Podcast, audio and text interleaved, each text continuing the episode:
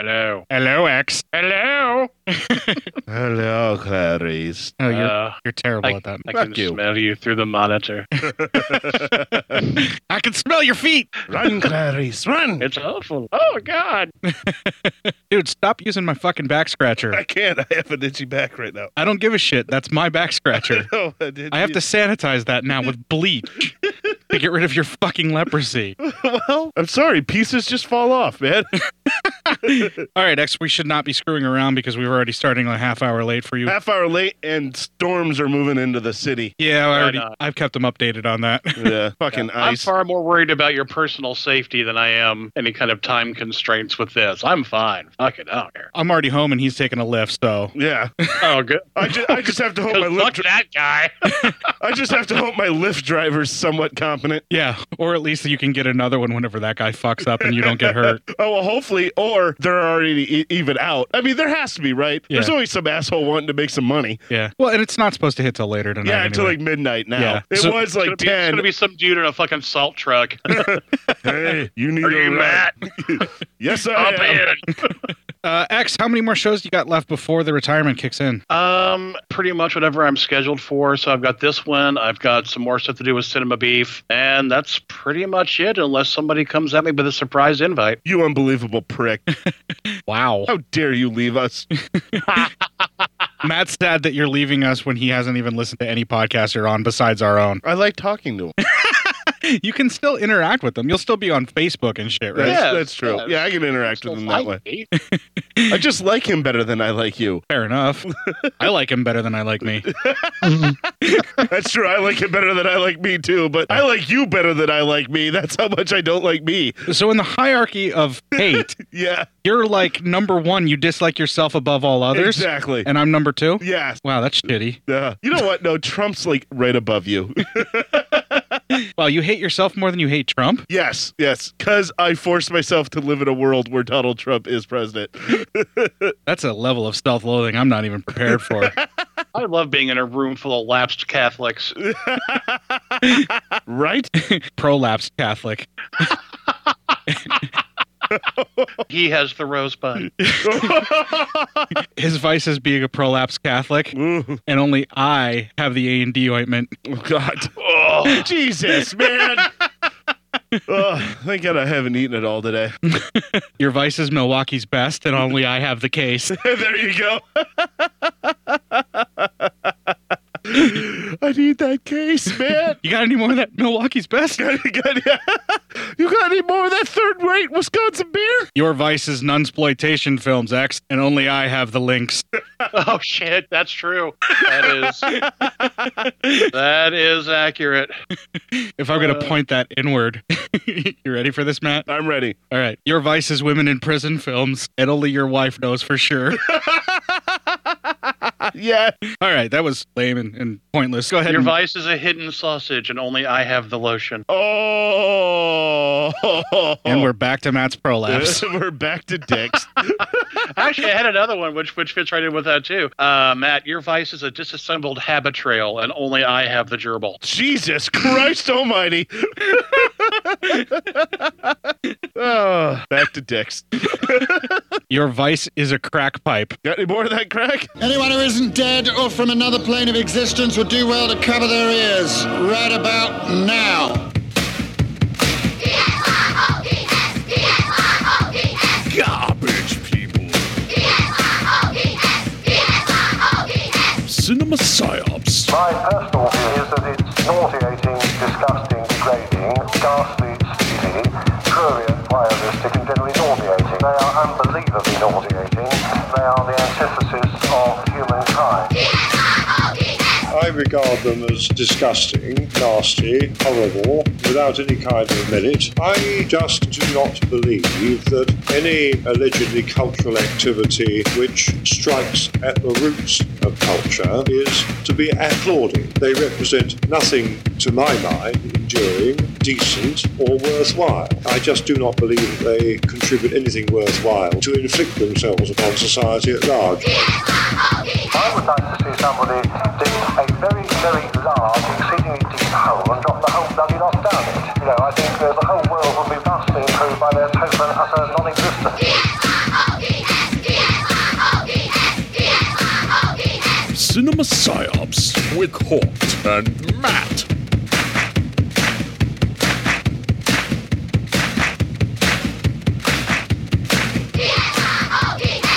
Hello and welcome to Cinema Psyops. His vice happens to be Milwaukee's best, and only I have the case. It's Matt. Shiver me timbers. How we doing? Shiver your timbers? I don't know.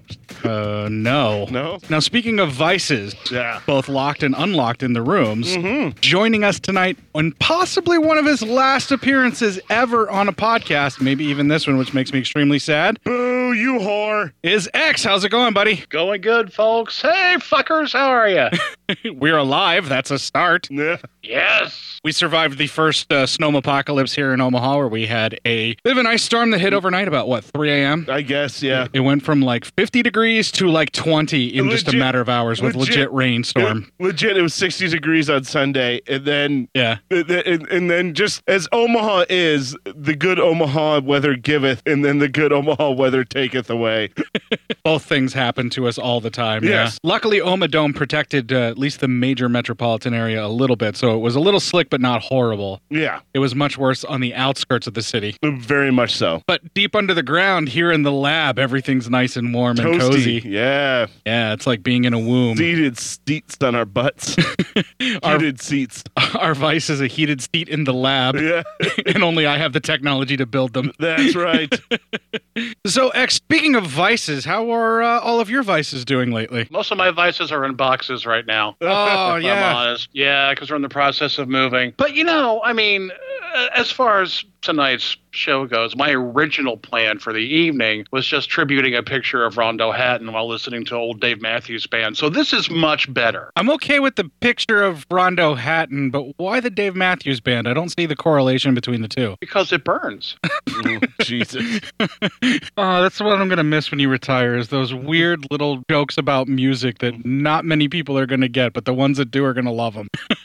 Ah, well, I'm sorry that you will miss that. Oh, I'm going to Just miss so that- everything. Just know that I'll be somewhere, somewhere in Knoxville making obscure music references. Can you just do like like wh- who's the guy who did the whole entire show from his car that we almost killed him in the summer? Oh, Ryan. Yeah, Ryan. Yeah. You'd be like him and just do a show from the car. You may die, true, but at least we get to talk to you. Yeah, those Knoxville summers would be really horrible to lock him in a I car. was like, saying, Your vice is podcasting with us, X, and only a locked car can provide it.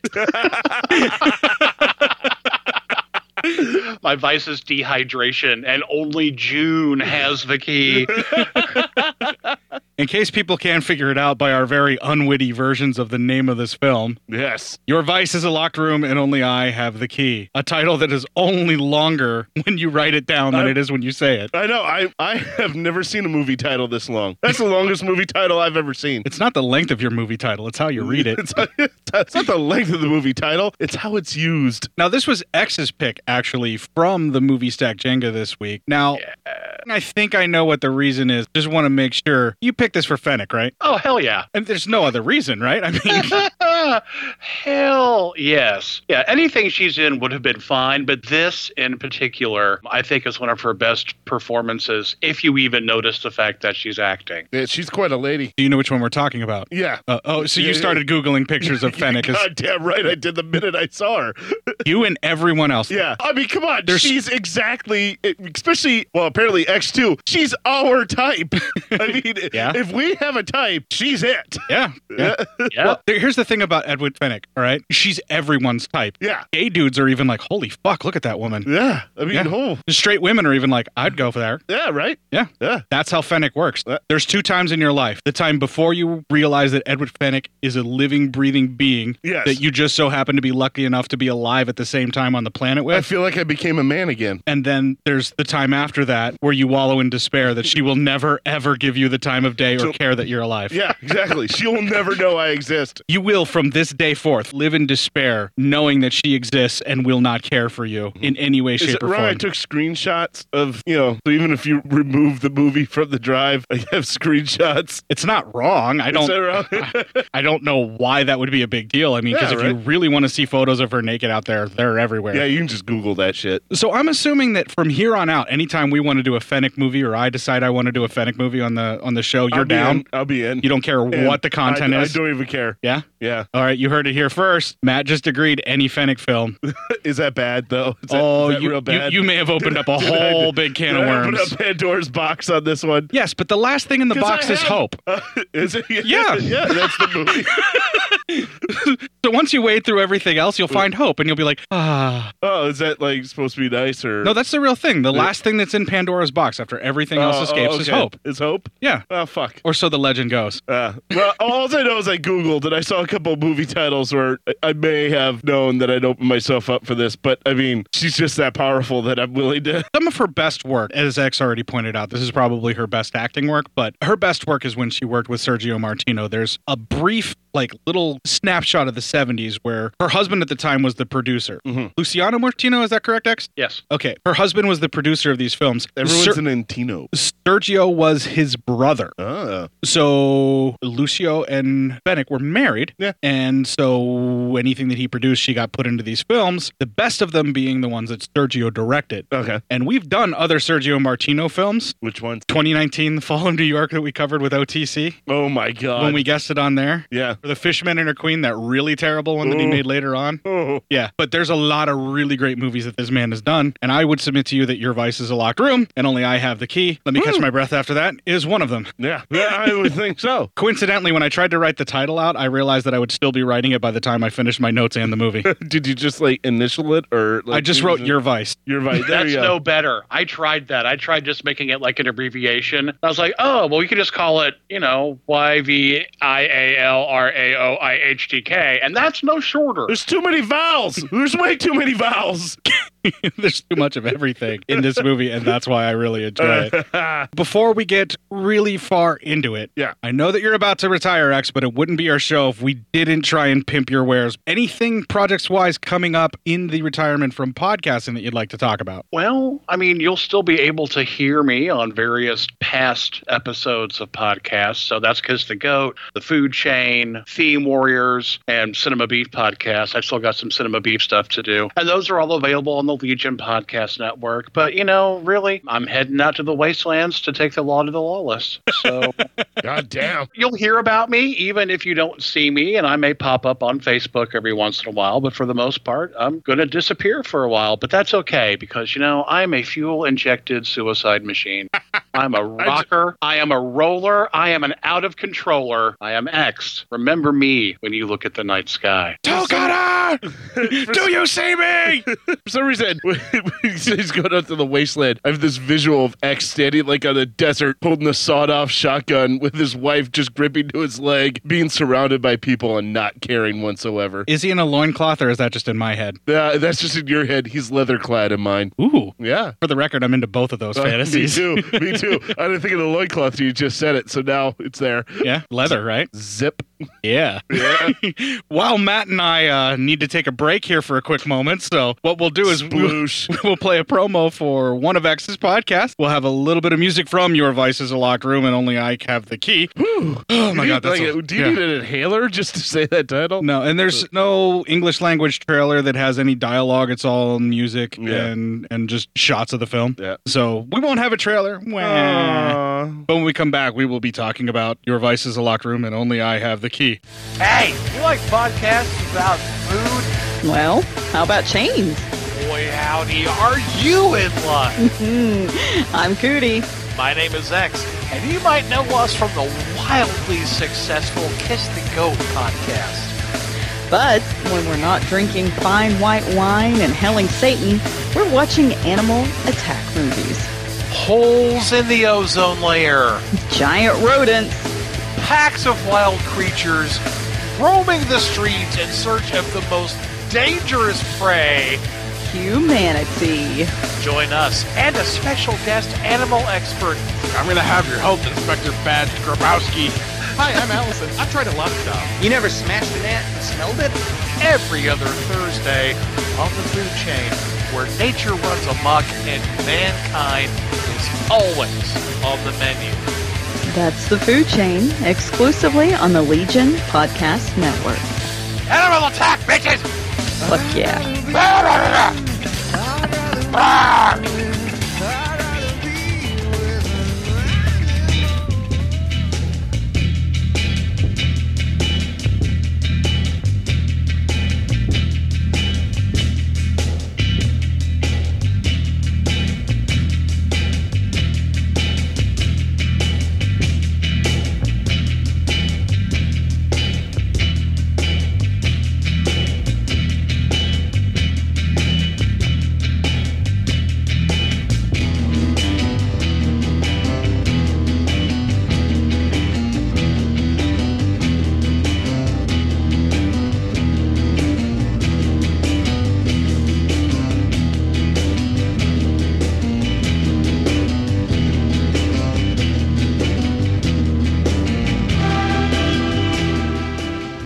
All right, so I did the same thing that I did when we were doing Foxy Brown, Matt. I went out and I found a record that somebody ripped, you know, online. Yeah. That had the music from the film on it. Of course. There was like a four track pressing of a vinyl that was done in the UK. That's par for the course. Unfortunately, the person who did the rip turned the volume up way too loud and now shit's distorted. I gotcha.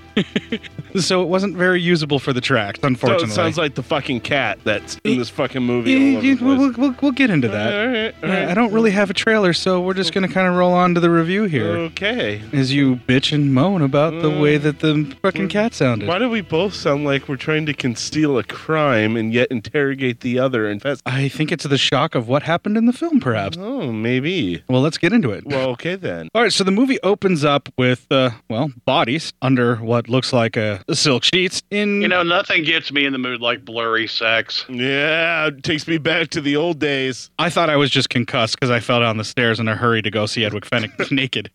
that, that could also been a possibility. I didn't know, so I knew I wasn't concussed. But uh, I just took, I just thought, you know, it was like I was 15 again, and we found the one scrambled porn channel, and you're trying to make it work. It didn't have the curly, like wavy colored lines that you Yeah. would normally see. and you didn't really get to hear the sounds. It was all music, so it's like, yeah, Yeah. yeah. And there was none of that talk about how like there's you know something wrong with the sink and they need an extra long snake to unclog it Like on occasion, you might hear the word nipple and go, ooh, and wonder if that was an elbow. yeah. All right, so this is with the credits rolling over top of it. And in my notes I wrote sexy and blurry. God, it's like Yeah. I'm at the optometrist's office. Number one or number two? Number one or number two? Maybe they just can't figure out how to get under the sheet. You know, I mean, bedtime is difficult. It is silk. I mean, you could slip right out of that. That's dangerous. Yeah, right out of the sheets, right out of the bed, onto the floor. That's all dangerous. That's too dangerous, in fact. You're not practicing safe sex. And it's all staticky. Nobody wants that. And it's really hard to get blood out of fucking silk sheets. Good God Almighty, what are you doing? Uh, nothing? You're doing sex wrong. No, I'm doing it right. well, for you. Yeah. yeah. Crime scene sex. I'm into that. All right, so I watched the English language version of the film, and I'm pretty sure Matt did as well. Of course. Because he gets his stuff from me. Yeah. I- I Both watched drugs it- and movies. I watched and then ingested whatever you sent to me in that package. oh, they were supposed to be mutually exclusive. Oh, well, I see five of you. What's happening right now? right. Now, X, did you watch the English language version? Because you have the same disc that I have. Um, I, w- I didn't though because it was on Amazon Prime and my disc was already packed away in a box. Oh. So what I got was I got a version on Amazon Prime that is hard coded with subs, and then my TV was playing closed captions over that, so I couldn't turn it off. Yikes! so yeah, it was like, oh, I'm reading dia- two different versions of the same dialogue about 30 seconds apart. Hex likes to read, nerd. now, as far as I can figure it, though, there's not a huge difference in the cuts like you would get in most English language versions versus the Italian version. I mean, it was Oh, still, I think the running time was basically the same. So that's kind of a, at least a very gentle thing that this film has going on as opposed to other Italian films where you got an American release and it's 86 minutes and then you get the original version of it and it's like 95, 96. they cut out everything. Dario Argento's Deep Red, I'm looking at you when it became the Hatchet Murders. Damn. I don't know what you're talking about. Or the phenomena. yeah, f- uh, yeah. There's another one, Tenebrae, when it became Unsane, and they cut like 12 minutes out and added a disco tune at the end. Okay. American distributors are fucking assholes sometimes, dude. Well, most anything American is kind of a fucking asshole. You said it yourself best. America's a bunch of cunts. Bunch of cunts. All right, so the English language version that I have from Arrow Video actually plays the title Gently Before She Dies, which is so much easier to say, and I kind of wonder if that's why they went with that. Maybe. And it also has sexual overtures to it a little bit too. I think we should just call it Your Vice dot dot dot. Your vice, etc., etc. Your vice? A key? Huh?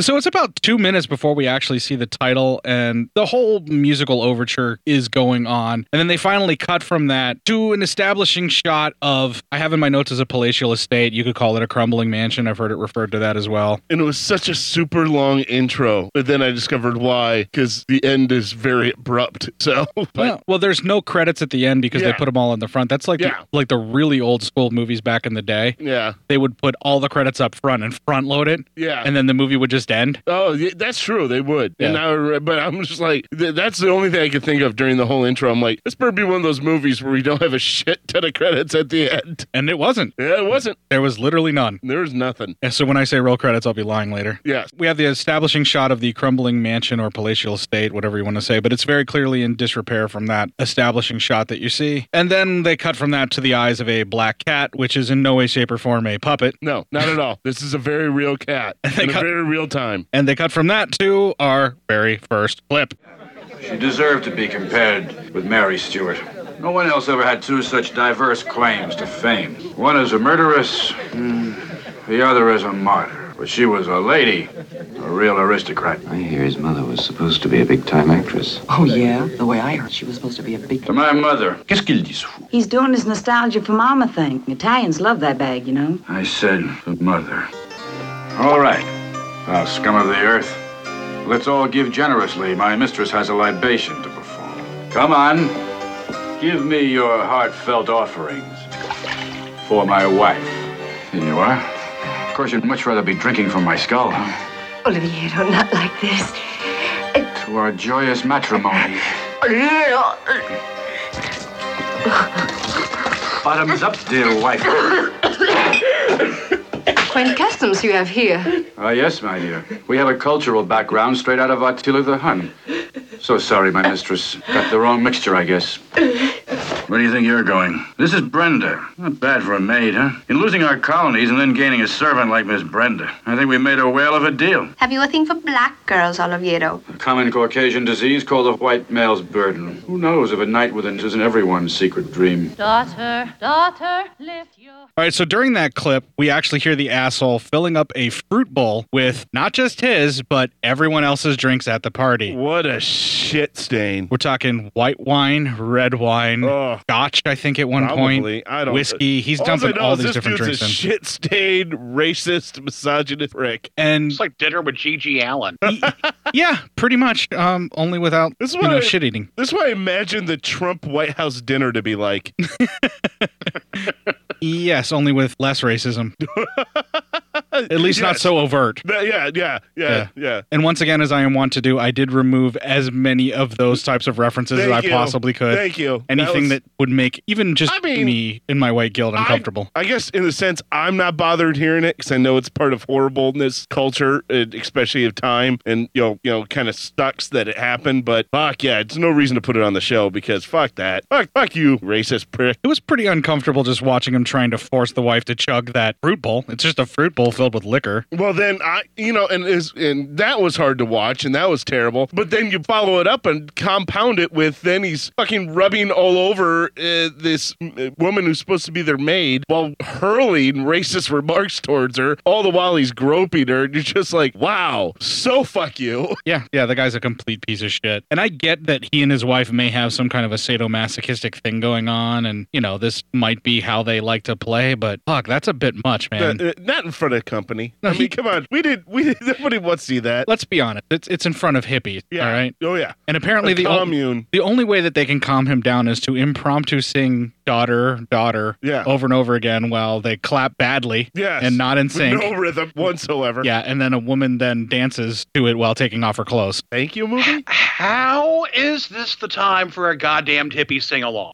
and and what does that song even mean? What color are your dreams? And really, does it matter once skinny Stevie Nicks climbs up on the fucking table and does her freaky naked dance? My family dinners aren't like this. My non-family dinners aren't like this. Am I missing something? Did I live to see the Seven Wonders? All right, X number one. Let me stop you right there. They're hippies. It's never going to make sense when they decide to start singing. They're just going to do it, and you're going to have to fucking live with it. Ah. People on acid can write good lyrics. They can, but, But, they they're were just gonna- already talented lyricists and musicians But- before they took the and I'm acid. not even talking about their, their lyricism. I'm talking about the timing of singing. They're just gonna even the talented ones will decide to sing wherever the fuck they want, whether it's appropriate or not. It's like, huh? We just saw a man abuse his wife. Might as well break into song. Well, first of all, when you watch a man physically and verbally and emotionally abuse his wife, the first thing a hippie's going to try and do is heal them with song. Oh God, that's the most hippie hippie fucking thing you can possibly do, right? This is why hippie is useless. Yeah, exactly. This is why I have no time for hippie. This sing along lasts for a really fucking long time. It really does too, and also just reverse like the same verse over and over and over again. I'm almost sure that they just forgot the rest of the verses, and she's just singing that. Either that or it just didn't translate well into English. I don't know, but It could be too, but uh, hey, there was a naked girl dancing, so I mean, even the hippies getting one thing right. I'm just kidding, not really. well, she strips to the quote unquote beat. Yeah. You know, I mean, she is at least moving in the asynchronous rhythm. There's a beat.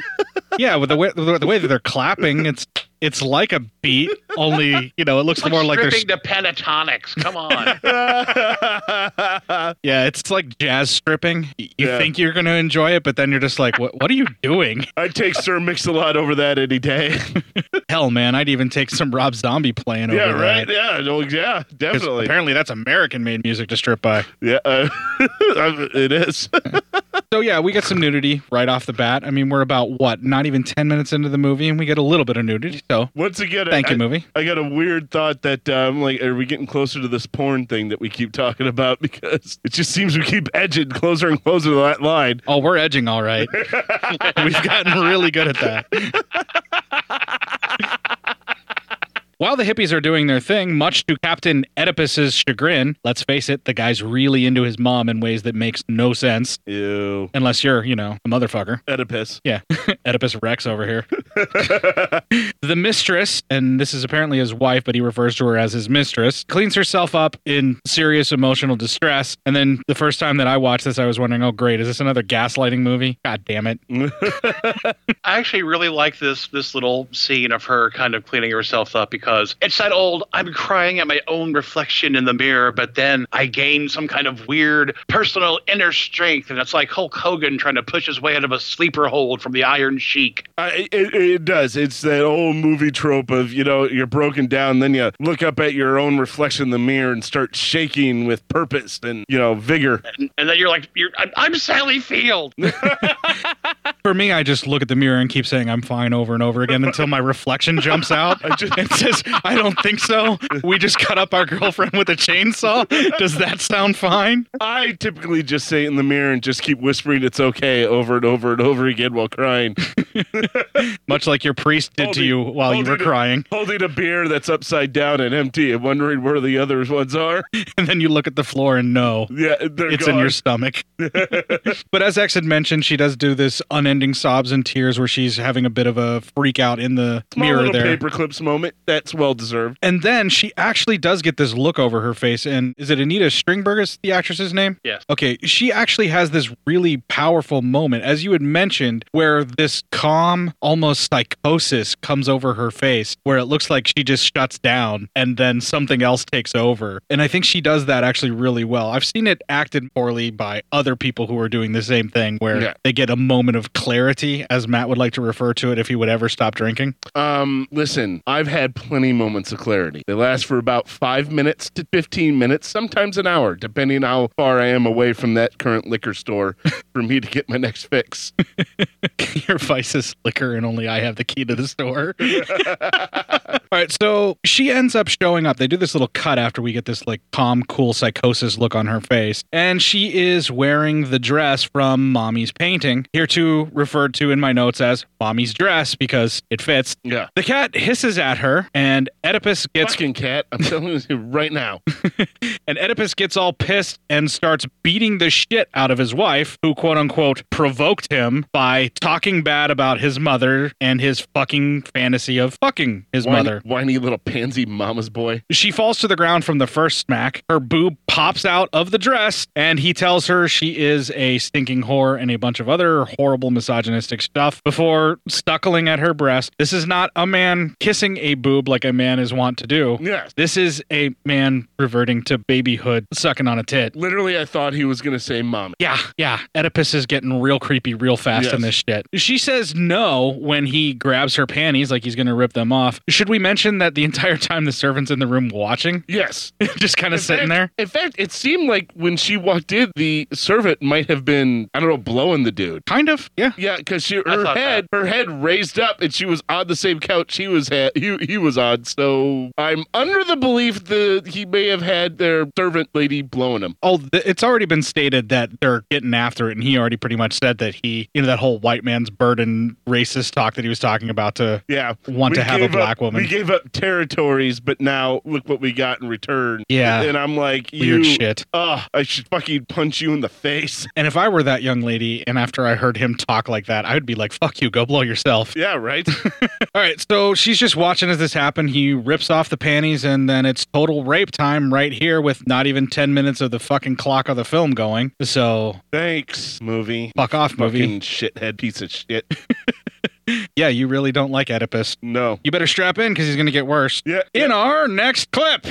Ah, the bottles. Look at all the bottles. I'm not against drinking, mind you, good God. I'm the first to enjoy having a triple now and then, but but I don't understand how these folks' livers can take the access. Well, they're always inviting friends over, Mrs. Molinas. Ah, them critters that sleep out at that campground. Yes, me, they look like they crawled out of the forest.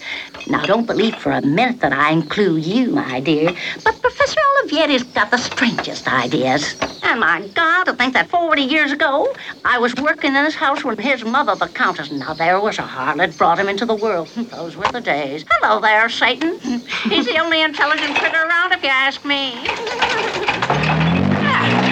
My God, have a little respect for an old lady, why don't you? Road hall. Now look here, Dario. Since you're so hot with, how about putting in a word for me with the Great White Mistress? you can put in a good word for me for both of them. I like salt and pepper on my meat. Forget it. That there is way out of your league. The things that go on in Villa Rouvigny will blow your provincial mind. Fighting these international shippers is getting harder every day, Mr. Rouvigny. Sometimes it takes months to get a book from London or Paris. You'll have to be patient. Tonight at the usual place. All right, if I can make it, I, I may be busy. Listen, you can bag all that shit if you're working all the time. like you began with me out back at the schoolhouse, Professor. So now you pay. Will that be all, sir? Yeah, fine, thank you. Uh, Bartolo, put these in my account. Sure, Mr. Levine. You know, it's beyond me why Perinis have never reissued any of your books. It'd be a great pleasure to see them in our window. I'd find me a new publisher if I were you, Mr. Levine. Good morning. Good morning, Mr. Levine. Get away, scat! Swear to God, I'm gonna kill you one of these days. Trying to drive Satan out with a broom, huh? There's a twist in exorcism. I just wish your cat would leave my coop alone. You eating out tonight? Do I feel like it? No symbolism in that statement at all. None. right. Are you eating out tonight? If I feel like it. If I feel like it. So after this clip, we see the young woman from the bookstore who was more or less threatening the author. Uh, apparently, he was teaching a class while she was still in high school. Yeah. And they started having an affair back then, and now she's lording that over his head. For more affair stuff. I like to call her Bones and Noble. Bones. All right, so while she's waiting, a car kind of pulls up in the distance, and then we see a figure dressed in the typical Giallo fashion long black coat and a black hat that obscures the face. Not your first Giallo, is it, Matt? Oh, Yes, I think so. It is. This is pretty typical, as we mentioned, although I guess you could kind of call pieces a Giallo. It was made in Spain, but it had the same kind of outfit for the killer Oh, black coat, black hat, Cadillac. The I boy's was- a time bomb. I was wondering. I was waiting. I was leaving it out there for X, but you know. No, I was thinking just every girl's crazy about a sharp dressed man. This is true. This is very true. All right, so that person appears on the other side of. Now, I wrote it as a large industrial canopy. It's like this walkway area that I don't know what kind of fucking is she like lumber yard or something like I thought it was a monument company, like where they actually etch headstones. that makes sense because there was a lot of stonework It's- around as well. It's something industrial. Yeah, and it's like this large canopy that like a truck could drive through, maybe so they could load stuff up or unload it in the rain to protect it or something like that. Something like that. From under the tarps, but it has stuff strewn across the side of it. All I know is it's fucking creepy as shit whenever she starts crossing underneath that when it gets dark and she's walking around and there's a bunch of different shit that you could be jumping out from either side of it. Exactly. It really ratchets up the tension well when she walks underneath this. She ends up on the other side of a lot, which is completely empty, and she looks around very cautiously. This lady is actually trying to protect herself and be aware of her surroundings, but no one told her she's in a murder mystery type movie. No, so she's just going to be happy and carefree. All of a sudden, knife is raised, which looks an awful lot like a carpet knife, only longer. Yeah. Yeah, in my notes, it's, it is a linoleum knife, and once again, art imitates mastodon. She walks past wherever this killer is. The knife gets raised. The raising of the knife creates some kind of a noise that she notices it. Then her back was turned. She turns around, sees the knife, looks up at it, and screams, then tries to run. She is chased, which is a pretty decent scene where she goes right back through that tunnel, but she's caught less than halfway through, and her throat is straight up slashed right open, and a pretty decent effect from 1972. Yeah, not bad. This is before Martino E- even did Torso, which is like the proto slasher movie, if you will. Okay. I don't know it. No, you haven't watched that with me, so you're good. they cut from this to a ring at the door of the Casa de Oedipus. The mistress, aka his wife, gets up and is hissed at once again by Satan the cat. Major attitude problem on that kitty. I fucking hate that fucking cat. It's the owner's fault. He's the one that turned it into that. I don't know, man. That Or cat meows her, a lot. the Whatever. mom. That Yeah. meow is fucking annoying as shit. That's because it's a needle drop meow that they got from the I library. know, right? She sees a car pulling up to the house, and it's important to note that there are bottles strewn about all over the bedroom. Both the wife and the husband have been drinking profusely. Of course. Because that's well, the way that he's they an alcoholic, and she's trying to deal with the pain of being with the alcoholic. And she might be self medicating from the beatings. Yes. Or she's also just a troubled alcoholic as well. Well, you know, it does kind of attract each other. Yeah. You know, addicts work together really well to get their next fix, you know. Pretty much. All right, so the cars end up pulling from the main gate on the outside of the house and it's heading up to the main part of the house. She starts running around trying to get ready and then she also attempts to wake up Oedipus. It turns out that the car is in fact the police, which she ends up telling him, and that actually leads to our next clip. Real heavy sleepers, Inspector.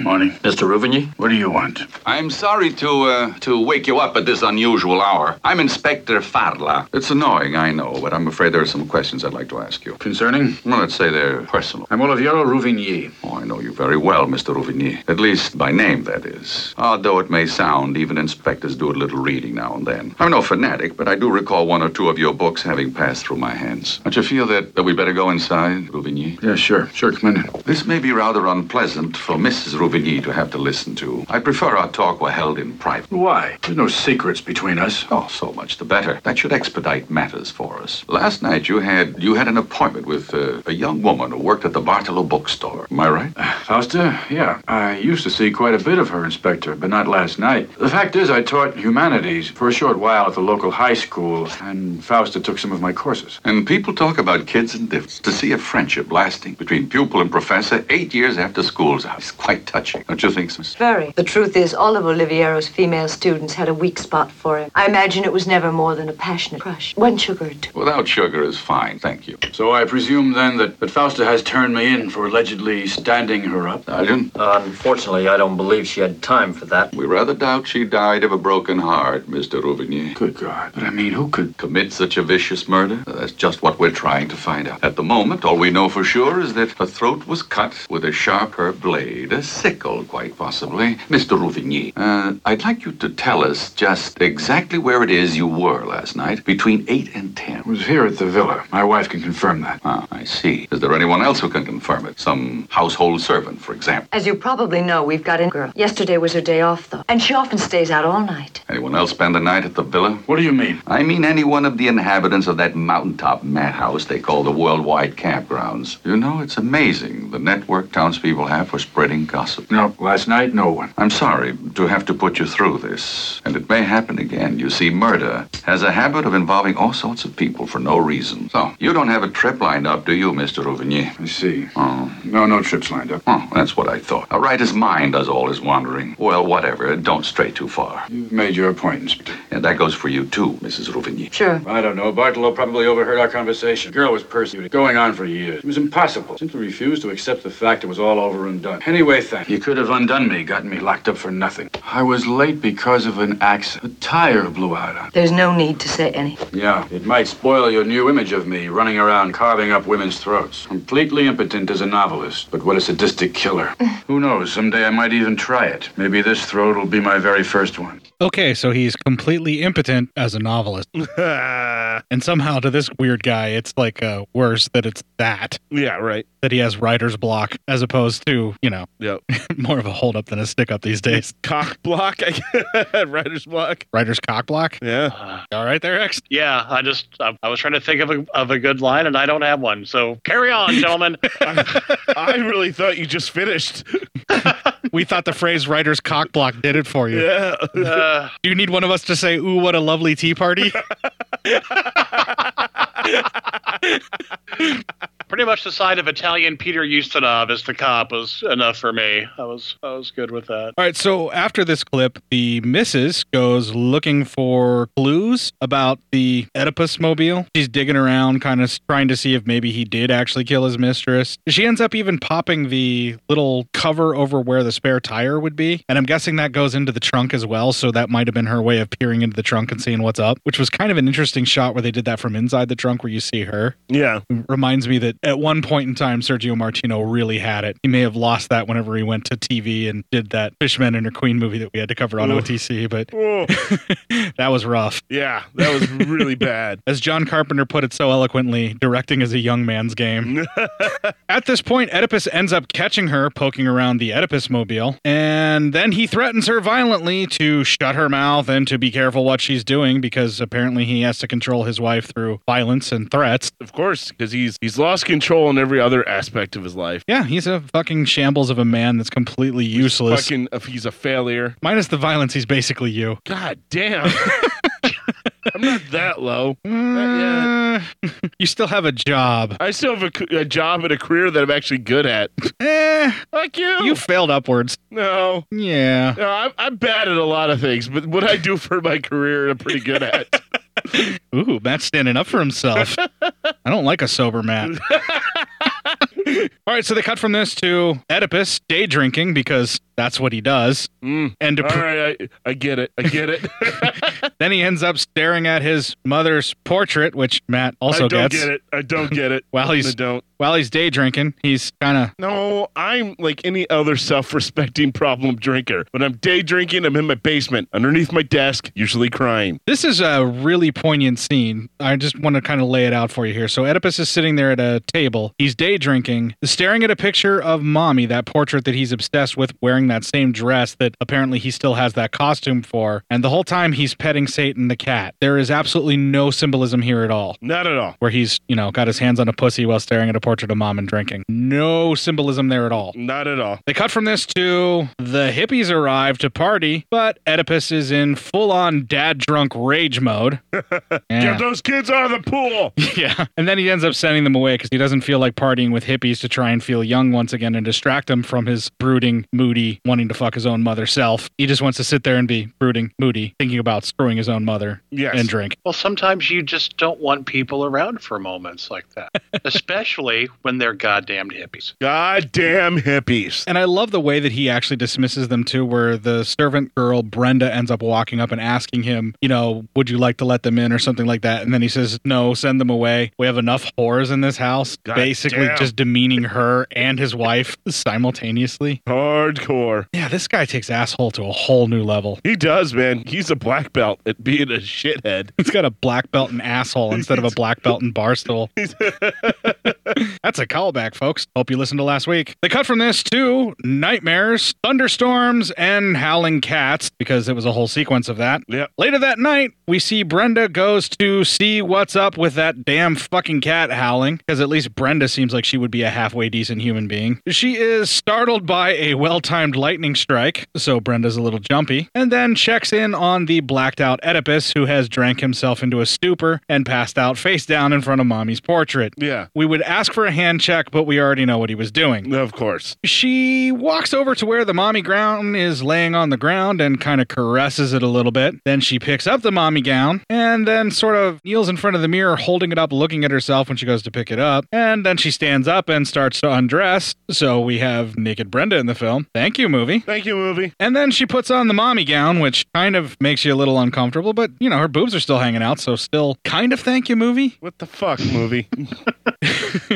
She starts in on some light nipple play, so I'm back to thank you movie. Yeah, movie. And then Oedipus kind of wakes up enough to watch this from afar as her hand heads south of the equator and then back up to the canyon of infernal delights. Mm-hmm. If you catch my meaning. Yeah. Mm-hmm. I'm being very delicate about what she's doing here. She's doing a little five knuckle shuffle. Uh, I think she's going full fist to the wrist. Oh. she's she's wrist watching it. I got gotcha. you. Yes. Ouch. Particularly if it has one of those expando bands. Oh, wait. Is she masturbating? Yes. wow. Wait, is she- I did not pick up on that. Is she swatching herself or Uh, I hope not.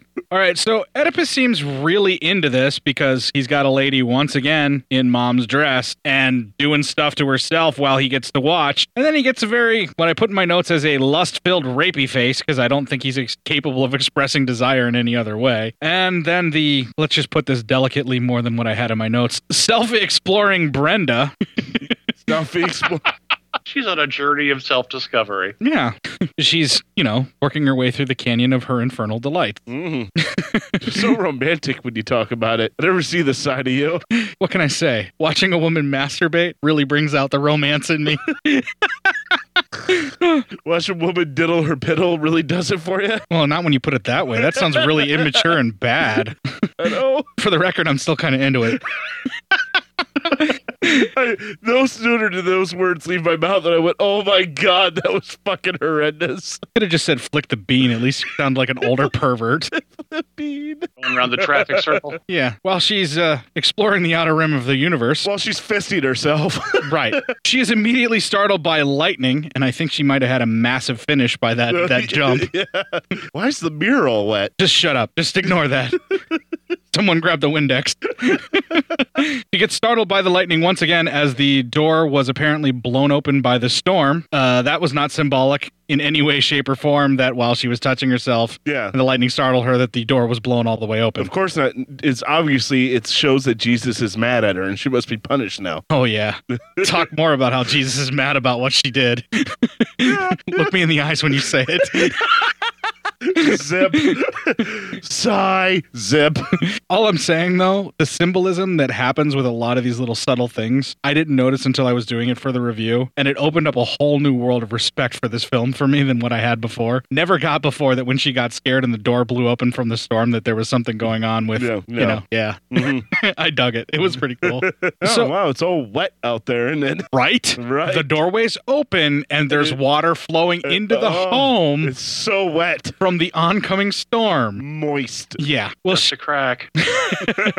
she ends up walking over to the door and closing it because apparently the mood has been killed. She bolts the door shut. Now it's bone dry. We then hear Satan hissing at her because apparently the pussy's upset with what happened. Mm-hmm. Yeah. The pussy got wet. Yeah. And then she runs to find Oedipus gone from his chair. So she runs up the stairs. All of this stuff has finally got her a bit worked up and a little paranoid about her present situation. When you're in the Casa de Rape and Humiliation, Yeah. maybe you shouldn't be masturbating out in the open for all to see. Well, probably. I mean, you know, what's life without a little risk? All I'm saying is lock the door. Yeah, right. Run How the hard is water. that? Uh, You learn this when you're 12 years old. You lock the door, you run the water in the bathroom, Maybe and you turn get it on the done. stereo you got in there. so some light jazz. Matt's in there listening to Kenny G. I was just about to say Kenny G. I was just gonna say the same thing. little, little, little clarinet, maybe some jazz flute. so she makes it to the top of the stairs, and once at the top of the stairs, she is grabbed by the throat, and our killer's knife, the linoleum knife of doom, slashes her in the torso. I mean, it God lands damn you, movie. It lands below her breast and goes further south. She falls down. Satan howls because that's all this fucking cat ever does in this fucking movie. Fucking cat, man, you're useless. Then Irina wakes up and looks about the room, then ends up running smack dab right into the bleeding Brenda, who falls dead to the ground with her tits still out. So, thank you, movie. Kinda? Well, you may not be into a dead body with boobs hanging out, but I certainly enjoyed it. No, there you go. So, the necrophiliacs thank you movie. Not me, I mean So- them. So we're we're about thirty minutes, maybe twenty five minutes into this movie, right? Somewhere about that, yeah. Can we just talk about all the different fluids that have been on the mommy gown just since the movie began? that is soaking up some serious genetic material. Well, we know for sure that there was probably a bit of gush from Brenda before she ran up the stairs. Mm-hmm. Then there's got to be whatever abusive stuff that happened just earlier in the film whenever Oedipus raped his wife pretending it was his mommy. So we're, and there's some issue. yeah, so that's got to leak back out because it doesn't look like the wife took the dress off right away. So Right. we've got some definite semen, uh, Yeah. vaginal discretions from Ew. two different ladies. Yep. Yep. Yeah. That dress is uh blood. Yeah. And spit. Yeah. And sounds like a perfect prom dress. Oh. Yeah, some sweat. Yeah. Wait, where, where's the blood coming from? What does she have a prom night dumpster baby or something? she does in my fantasies. what? Then you know there's room for one again. Oh. Uh, Uh. Do you drop her off in just enough time to be arrested at home? E- Yes. Yes. Yeah. All right. Satan howls at Arena as Oedipus sloshes his drunken ass up the stairs, looking much like Matt on a three and a half day bender. Motherfucker, please. This That's guy like- got to do it in one night, though. that's like I get that done in like three hours. All right, so you have more in common with Oedipus here than we thought. well, only that. I just I can way outdrink that sa- asshole though. And Irina does a laughing weep where I hate to use the term because it's fucking sexist to use it in this day and age, but hysteria. this is the definition of hysteria, the way that she's acting. Yeah, she's in hysterics. Full on paperclips moment. Their conversation is our next clip. Please, you have to, to call the police. Are you out of your head? They already suspect I killed Faust. It'd be like putting a noose around my neck. They'll say I'm crazy, homicidal maniac. But you got to. I'm not going to. They'll never believe I didn't do it. You don't believe me either.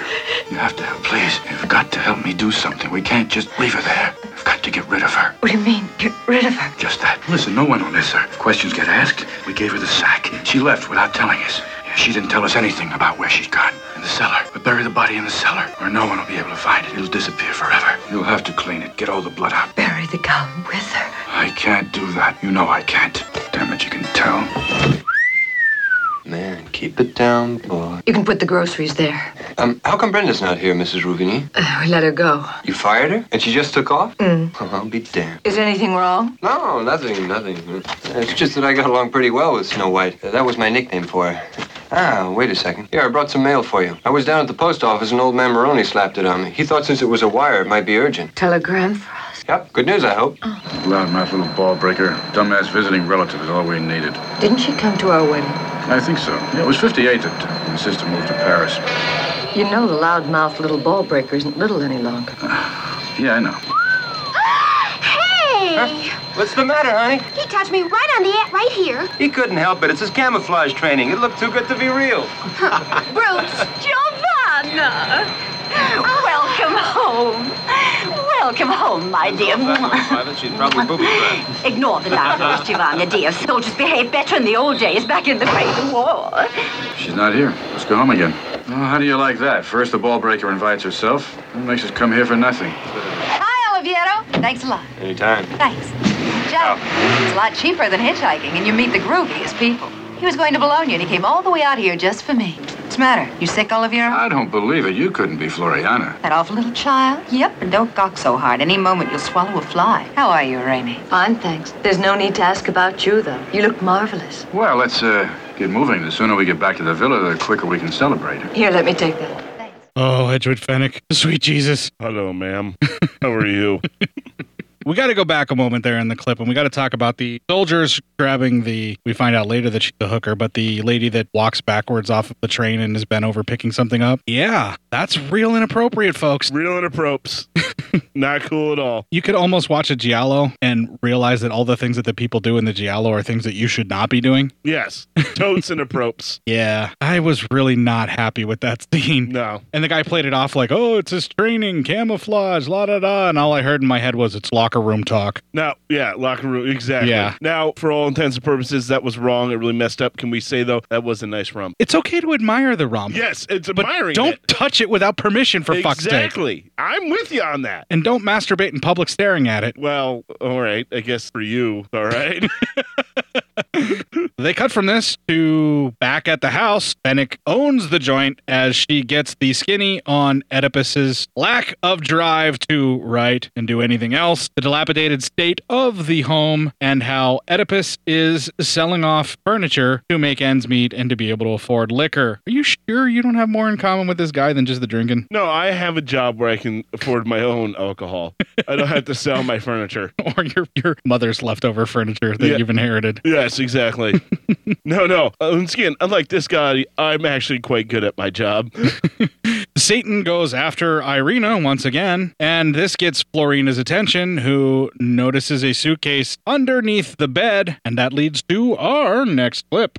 It's only a cat, and a pretty one, too. Are you afraid of cats? I just don't like him. His name's Satan. He belonged to Oliviera's mother. Ah, and Esther's baby's companion. Yes. What's this? Don't tell me. A pair of black silk stockings, no less. Here, Rainey, have you some kind of fetish going on or something? Give it here. They must belong to the girl that used to work for me. I had to let her go. She was completely hopeless as a maid. Come on, let's finish your room. So you went to live in this commune. How long were you there? Six months. What did you do in the commune? Oh, everything, pretty much. You hear that, Irene? A couple of months or so in there would do you wonders, where the women belong to everyone. Where the men belong to everyone. His sex is old hat. and He's scared to death of impotence. Literally speaking, of course. Sex is a very demanding occupation. The basic requirement is imagination, something Irena is totally devoid of. Isn't the tired, illustrious author being a little naive? What else is there? All the imagination in the world wouldn't do you any good if you couldn't get a hard on. Well, go see who it is. Mrs. Rooney, Yes. sorry to bother you. I was asked to deliver this. Thanks very much. Good night. Good night. What the hell is it? I don't know. I had to dry clean, you bloody fool. No, I thought you did. You're going upstairs. Come on. She had to have it dry cleaned because that's the only way they could get the guacamole stains out. Quote unquote guacamole stains. Some guac. And the blood of the servant. Yes, that too. That too. Unwillingly given. and there's your weekly Potter reference. Uh. yeah, do we do it weekly? I don't know. I don't think so. Probably not. I probably should. We could. I love Harry Potter a lot more than I'm willing to admit. Me too. Even though I just said it on the air for everyone to hear. Yeah. All right, so this dress was apparently sent out to the dry cleaners, but Oedipus and Irina both swear that they didn't do it. I'm kind of wondering how that ended up happening, but at this point, we don't know in the film, but I think you can figure it out by the end of the film how that happened. Yeah. I'm more concerned about Oliviero's just flat out endorsement of a free use society. Where he says all the women belong to the men. Yes. what? Yeah. I mean, that's a, that's a very like who's afraid of Virginia Woolf kind of scene. Here's everything that's wrong with us in about three minutes, and then we'll spend the rest of the movie fighting. I love the counter that uh, Fennec's character ends up giving him too, where she says all the men belong to everyone, as in saying it's not a matter of which sex it is; it's everyone is in a free love society is free, and she does counter it in a very strong female character way. It's just oh, she's sassy. Oh yeah, dark hair, beautiful, Hmm. sassy. Yeah, this chick is checking all the boxes. Every box we got, man, she's checking it. And I would love. and to then check later her she box. gets spunky, but she gets what? Spunky. Mm-hmm. Spunky and feisty. Yeah. Yeah. Yeah.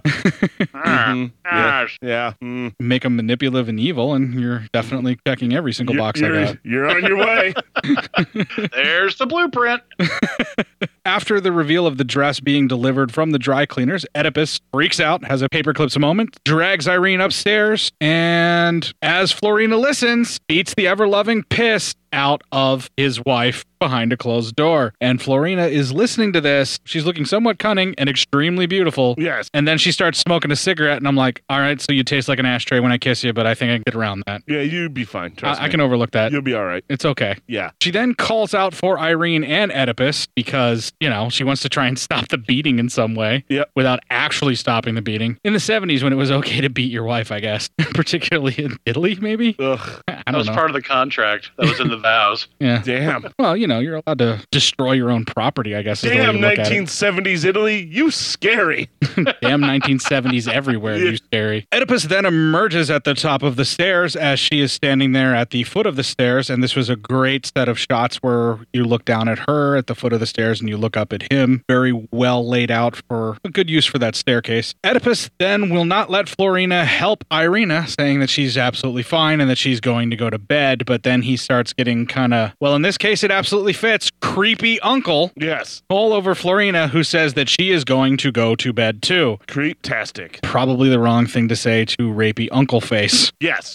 then later in her room, there is a knock at the door, and guess who it is, folks? It's fucking Oedipus, who lies, saying that he wanted to quote unquote get some notes from the closet. Mm-hmm. He sure seems to forget that awful fast in our next super creepy clip. You need some stationery? No, I'm just writing down addresses. Now, would she or wouldn't she? However sad the world of Oliviera Ruvigny, however unimaginative, his niece Floriana stands poised to help her helpless uncle enjoy life again. What, uh, what made you decide to visit us? Hearing the news about Ann Esther's kicking the bucket, just didn't get it together till now. What have you heard about me?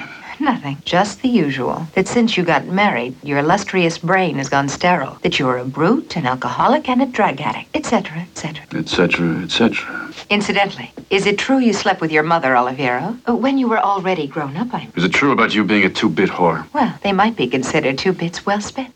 Yes, they most certainly will be two bits well spent. Yes. Yeah. Yeah. All right, so here's where things start to really, really unravel a little bit, and we start seeing some more of what's going on with all of the different chess pieces moving around in the film. Florina's not so innocent. No. She basically says, I came here because my aunt died. And you kind of know what she's implying there. Yeah. And then she asks if he actually slept with his mother while he was grown up, as if that makes it okay. Yeah. then he asks if she's always been a two bit whore. They're having this little double entendre talk back and forth where she's implying that she wants to try and blackmail him or get something out of him for what he has in some way, shape, or form after his mother's death by some of this information that she has. And then he tries to belittle her and put her down, all the while admitting that he wants to, you know, jump on that Apache doesn't? style. well, yeah, it's fucking Edward Finnick, anybody. Yeah, there is kind of a Madonna whore thing going on here. Um, I like the fact that when she asks if he slept with his mother, he doesn't deny it. no, he just counters it with she's a yeah filthy whore. You're a motherfucker. Well, you're a slut. Well, okay. Yeah, that's not a denial. Good point. Yeah, so it's safe to assume that that's definitely the case. It wasn't just some obsession that he had. I think mommy knew best on how to please him, and he never got over that. Maybe, but I, I I- I I gather he was actually a decent dude until he got his writer's block. No, No, Is that No. really put out that he wasn't? I think he was always a horrible person. He just Uh, was a man of means. I got you. He had writing capability. And I then- think the writer's block came when mommy died uh, because that tush was his muse. Like, remember when Stephen King was doing a whole lot of cocaine just because he could and he had more money than he knew what to fucking do with? And then it kind of dried up and just like, okay, fuck. Guess I better write some goddamn Dark Tower books. That's kind of where Oliviero's at. this is his pre Dark Tower, plummeting towards the abyss and on his way to rehab. Yep. and getting hit by a car. Uh. the only part of this story that has nothing to do with Stephen King is the whole, you know, mother banging thing, as far as we know. as So far as we know. this is wholly Oedipus's thing that he's got going on. Right. Stephen King grew up Methodist. They didn't do that shit. After this, we see the title of the film enacted. Irina's vice is apparently a locked room, which is more of a closet, and uh, mm, he's not the only one that has a key. He kind of left it in the door. Yeah. From what I understand, that's a reference to a note that was left behind by the killer in the strange vice of Mrs. Ward, which also starred Edward Fennick, that was made by Sergio Martino, making a self referential thing with this title to the note from that movie. I guess, from what I read. I can't. No, it's it's true. Yeah, I didn't confirm it, so I just know that that was a thing that I saw when I was doing some research on the film. All right, so Irina's locked in the titular closety room with only one other person having the key, and she is attacked by Satan the cat, who apparently can travel through ceilings into this room. It wasn't sealed off; it's No. just this little. It's- a cat can get anywhere, so I mean Oh, don't I know it? the cat's named Satan. What the hell do you want? It can do whatever it pleases. And I really like the Disney version of this movie, which was that darn cat. Oh, Dean God. Jones and Haley Mills. I enjoyed that quite a bit. Well, Satan is got his victim trapped in the closet. He rips the ever loving shit out of her. The noise of this attack is so loud, in fact, that it wakes Florina up from her deep slumber, who wanders the corridors of the house looking mighty fine doing it. Not in my notes, just, you know, little inflection there. Yeah. And she's attempting to find Irina wherever she may be trapped and help her from the torment she's currently suffering. She ends up letting her out of the storage closet that doubles as the titular character of the movie the vice of the locked room. And then Florina helps Irina out of the closeted room and to Florina's room because that's the one place that she knows that Oedipus isn't coming back to to make sure that Irina is safe, quote unquote. That's not the case. The movie knows that we need a lesbian scene. That's where it's going next. Of course. I mean, what would this movie be without it? She first comforts her. huh? It's okay. It's Uh-huh. okay. you just hold each other. No, Fine. she comforts her. She tries to calm her down. She talks Everything's to okay. her. She's caressing her face. And But then, isn't it nice? Yes, it's very nice to It's see okay. happen. Yeah, it's nice. This is one of those sex scenes that's all like hand holding and neck nuzzling, and you don't really get to see anything below the belt. I mean, I don't know. That's kind of disappointing. I watch these movies for a reason. The death. okay.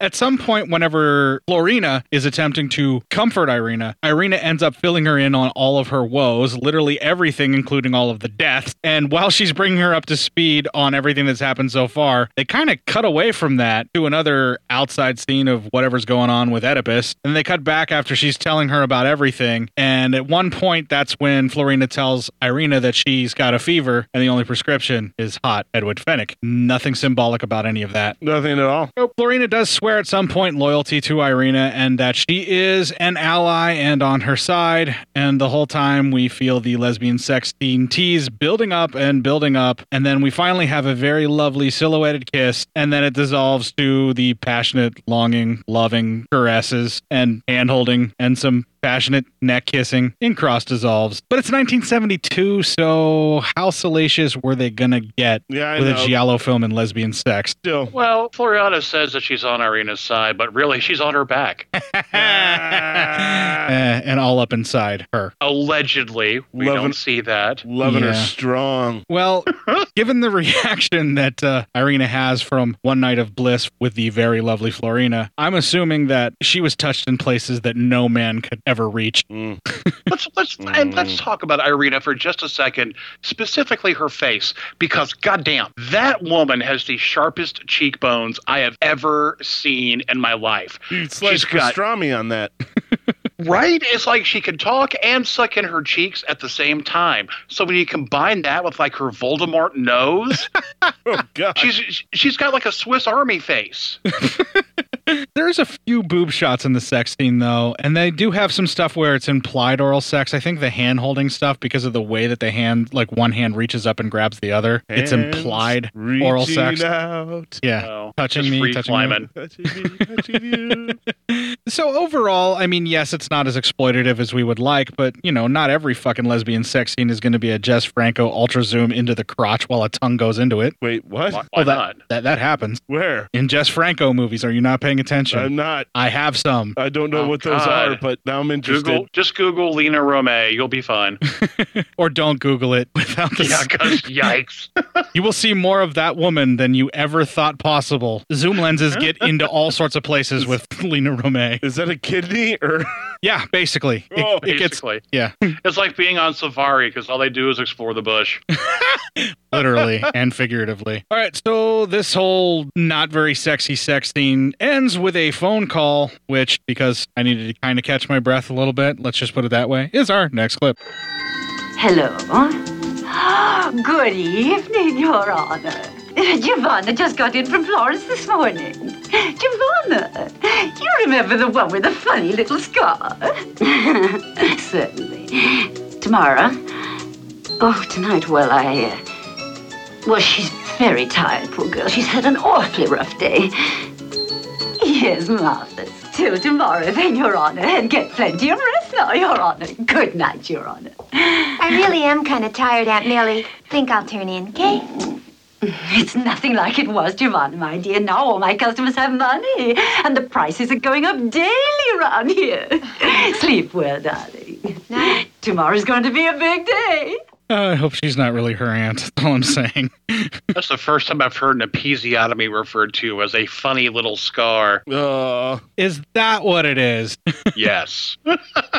So she's given birth, is what she's getting at. Hmm. Yeah. All right, so after this, the quote unquote blonde hooker wanders upstairs, takes her wig off and drops it down, and then just lays down and hits the sack. She wasn't lying, she actually is tired. Her door creaks open and she sits up to look about, failing to realize that she's in a nightmare fueled room filled with all sorts of creepy ass fucking dolls that most. Dude, fuck that fucking room. yeah, that room. no shit. That room was all bullshit. the creepy dolls. No. There's only one room filled with more creepy dolls that I can think of in an Italian horror film, and that's in Kill Baby Kill with the ghost that's hiding behind one of them. That's so fucking creepy. Yes. so she says the madam's name because she wants to make sure that that's not her just kind of checking in on her. Then turns on her light and looks about the room once again, showing off all of the fucking creepy dolls. We then get a creepy doll jump scare at some point, and then she walks out of her door to the top of the stairs. The killer slashes her hand when she's reaching for the light at the top of the stairs and then drags across her throat. She falls down to the stairs onto her back and then slides down the stairs on her back the whole entire way down. Gotta admit, I fucking laugh my ass off every time that happens. I just picture. Slut surfing. Did you say blood surfing or slut surfing? I said slut surfing. Either way, I'm into it. My favorite Jane and Dean song. I actually know the Jen and Dean song he's referring to too. Curse my father's love of surf rock that was handed down to me. I love surf rock way more than I fucking should. I know. All right, the killer then shuffles on down very kind of joyously. it's almost like he's doing like a Gene Kelly dance down the stairs. Did you notice Uh, I'm that? singing in the rain. I'm slipping in the blood, almost falling down the stairs. so anyway, he shuffles on down the stairs, and then we see that it isn't Oedipus, it's somebody else. We don't know who. If you have a very good memory, you will recognize that it's one of the dudes that you saw kind of briefly in the bookstore for like a moment, and that's it. He gets brained by the madam. Let's face it, this is a fucking whorehouse, and that woman is the madam. Did anybody see what it was she actually hit him with? I couldn't tell. It just looked like a fucking baseball bat. Yeah, I think it was, I think it was the some- baseball some bat. blunt object. Yeah. Does he die? It sure looked like she cracked his fucking skull open and he fucking dies. It doesn't look like he just passes out. 'Cause she hit him in the back of the neck, where if you get it just right, they go out, and if you get it really right with the right amount of pressure, they go out forever. Yeah. it looked like she popped his head off his spine. Yeah, we don't see him again. I'm pretty sure he um, met an untimely end. she knocked him out of the park of life. This causes the madam to scream in shock, and they cut from this to our next clip. Hey, hot potato, got any cream in that tricycle? Hot potato. well, mash me, mash me. I'll need some cream. The best in the county, coming right up. The best because it's the purest, the freshest, and because it's the only kind I've got. How provincial. You're not Italian, are you? I'm a hybrid. Ah, so you're the latest victim of their slave trade. Before you, they had this chick, made the poor girl do every dirty job in the book. Could be that's why she hightailed it. Do you know her very well? Oh, what a piece of. She was a very nice girl. She shafted you then, huh? Well, not exactly. I mean, one bright morning and poof, she was gone. I only hope she didn't end up like poor Giovanna. How's that? Uh, morning, Mr. Ruvigny. Morning. Sundays I race trail bikes. If you want to go along, I'll show you a real hot potato. Yeah? oh, one potato, two potato, three potato, four. Kind of pleasant, this integration of Europe, don't you find? Sorry, I'm afraid I'm a bit behind the times. One of the pitfalls of a writer. Integration in what way? Oh, here we are in the piazza in the north of Italy with German ale, and Scotch whiskey. It's all poison, no matter where it comes from. Ah, that's the trouble with you intellectuals. You're cynical pessimism. Come on, you're not going to tell me that the homicide squad is a hotbed of humor, Inspector. No, it's not. We do whatever we can with whatever is available. And to think that our laboratory has even got a magnifying glass somewhere or other. Jokes apart, though, I'm very sorry. You're sorry? Why? Well, the killer turned out to be the bookstore manager. Huh. Ah, You mean Bartolo? His real name was Liquori. And seven years ago, he escaped from the Albuzzano Institute for the Criminally Insane. Killing women gave him sexual gratification. Well, you shouldn't have any more problems then. No, not with this particular case. But who knows what the next will bring? So you see, dispatching my ex-student to that great high school in the sky wasn't my doing. And you'd like to believe it, only there's this tiny voice that can't stop saying Oliviero's a killer. Does it arouse you to think that you're sleeping beside a killer? Let go of me, you're drunk. Yes, yes, I'm drunk as a lord. As drunk as I was that night. But as drunk as I was, I did not kill our black Cinderella. It wasn't me, it wasn't it. I didn't do it. Do you understand, wife? I didn't do it. All right, husband, why don't you go and tell the police Uh, that? No, you're mad. You're crazy. Let me go. I Uh, you just. Uh, They cut from that to the motocross race that is in no way pointless filler for time in the movie. I think the delivery boy's name is Anakin because this is almost as thrilling as the pod race from the Phantom Menace. At some point in time, the guy's fucking bike dies out on him, so he's in the lead or some shit like that. I don't know exactly what's happening, but I guess whatever happens, his bike ends up getting the valves clogged and he gets all pissy and he's pulled off to the side. Florina walks across the track to go check on him. It's because he did get the bike over three miles per hour, so Something it's like just that. fucked up. Yeah, so the milkman is all pissed off and he unloads all of his fucking frustrations on her about his bike's valves getting clogged or whatever. And then at some point, he ends up saying something about, while he's bitching over and over again, that this meant the absolute world to him or something like that. And then she goes to leave because he tells her to go to hell because she asks him some kind of a question. Then he apologizes to her, telling her that this whole race was everything to him. It meant everything to him. She asks, Was it really? And ends up smiling in such a way that it will make all of your hearts flutter. They sure knew how to shoot her in that particular scene. Yeah. That's the only thing in this whole entire fucking dirt track bullshit that was worthwhile. Uh-huh. Was the smile that she says when she says, Was it really everything to you? Mm-hmm. My heart went aflutter. They end up walking the bike away from the track and they cut from this to they ride up to an abandoned monastery from the looks of it. I don't, I don't know what that is. How did he get his valves unclogged? Uh, yeah. he had a little help with, uh, you know, is that what happened? got Because, like bu- you said, they walked the bike off and then they rode up to the abandoned building. Bike's just fine. Don't know how that happened. He got by with a little help from his friends.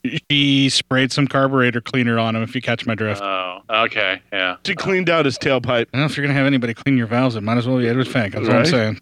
Uh, uh-huh. they end up heading on into the abandoned building and he lays out a sleeping bag like a fucking shithead. This is not the kind of place you take a girl like this to make love, pal. She even asks if he had sexual congress with the Brenda lady here. Why am I being so proper with all these terms? I don't know. There's something wrong You're, with you're me. very proper. I think you're trying to impress her. You- Like you think she's listening to the show. like Edward Fennick might hear this. Yeah. Like, wow, that pervert actually speaks very eloquently. You know, he's referring to all my naughty bits very eloquently. Maybe I will call him. it just might happen. But yeah. Maybe I won't get a restraining order from wherever she's living right now. Uh, She's like a princess and shit. I'm pretty sure that I'd be killed if she heard this. Listen, you know something, Max? Leave it to the police. I mean, all's court tried to do is love her. The police called it a third degree felony. No, seriously, like she's married to Is that so royalty wrong? now. she's married to royalty now. Yeah. It's it's not getting arrested. It's you just disappear. You, fuck with that Fennick. That man, you just fucking royalty's disappear. over there. We're in America. There's no royalty here. yeah, like they can't hire somebody to come nuff out my life over here. That's true, but at least it would be illegal. Over there, it's probably anything goes. Bunch of savages in Europe. Bunch of savages over there. They wouldn't interrogate you first because all the incriminating evidence is right here on this episode. So And every we don't episode have to ends. last question. Pat, done. All right, so he lays out the sleeping bag like a fucking shithead. She asks if he had had sexual congress. Are you just mad at him because he gets to lay in a sleeping bag naked with her? Yes. Okay. She asked if he had actually had sexual congress with Brenda at this exact location in that exact sleeping bag, and he just kind of asks if she is prejudiced. He doesn't say no. Oh, he did. He did. I think she just doesn't want to lay in the same soup that was left behind from the last sexual Well, act. You know what? In I don't the think sleeping she bag. cares all that much. She gets in there, doesn't she? Well, this is the part that I start getting really uncomfortable with, where he's just like all like happy go lucky and he's like, take off your clothes. He just tells her to strip down and he's still doing it like all happy go lucky. And so she does. So, wow. all the time, good old Uncle Oedipus is watching from the stairs like a fucking psychopath. Which is making me feel creepy because Fennec is naked in the fucking next cut of the movie and I love you, movie, for that. But then I feel like the guy standing there staring at her from the stairs like a fucking creep, which. You're the creep now. He looks like James Caan in that shot. Look at me. he does. He does look like James Caan. like post a rollerball match, James Conn. look at me. Look at me. I'm the creep now. so they end up crawling on into the sleeping bag and they make the beast with two backs. All the while, Oedipus is a watching, being all creepy and ruining it for the rest of us that want to watch it. hey, hey, hey, you can't be creepy and watching it. We're being creepy and watching it. This movie put this in there for me. You stop looking at it and ruining it for me, Oedipus. No one else watched this. I don't want to even bother learning your name. That's how much I hate your character. No one else watched this. Anybody listening to this podcast, you can't watch this scene. No, they can watch it, just not with me in the room. Oh, oh, yeah. well, no one wants to be in that room. Daddy got work to do when this movie's on. just, I just creeped myself out a little bit, but I was kind of into it too. Time to go interrogate the old dick and balls. Uh, so not a thing. That's a thing. That is definitely not a thing. You're not Your screaming vice at it. is a locked room, and only you have the your vice is a locked room. Uh-huh. Your vice is Nobody a lo- else can see it. Technically, my vice is my your vice is a locked room, and only I have the Blu-ray. Court, your vice is a locked room, and only X has the lube. Ouch. I'm chafing. I don't care. Go We're to going dry. for it.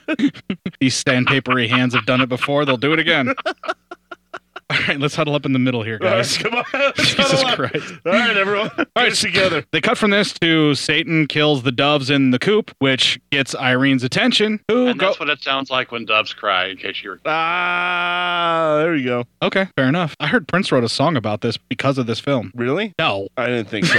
dumbass. That's shitty history lessons 101. All right, so this gets Irene's attention, who goes after old Satan and grabs a hold of him because she's finally gotten some courage. And then she stabs the little bastard right in the fucking eye with some shears, while the crazy old bottle lady watches in sheer terror and horror. Satan survives the stab to the eye because, of course, he's going to. Yeah. And then he runs off. The bottle lady is accosted by Irene, who then runs off back into the house, wild eyed and manic because she's had enough of the cat and everything else. Just then, Florina comes back and heads in to find Irene shaken and attempting to talk out the death of her pigeons. She's trying to figure out what's going on, trying to calm herself down. Once again, we see her freaking out in hysterics. Florida ends up leading her into a talk about the cat Satan, and then we kind of see a sort of flash forward where, for some reason, Irina is unwrapping a package and it's a bunch of sheep's eyes. She freaks out. We find out that Satan apparently really loves sheep's eyes and cream. I think this whole entire scene was just an excuse to have us uh, get a gross out moment when she opens the package. Yeah.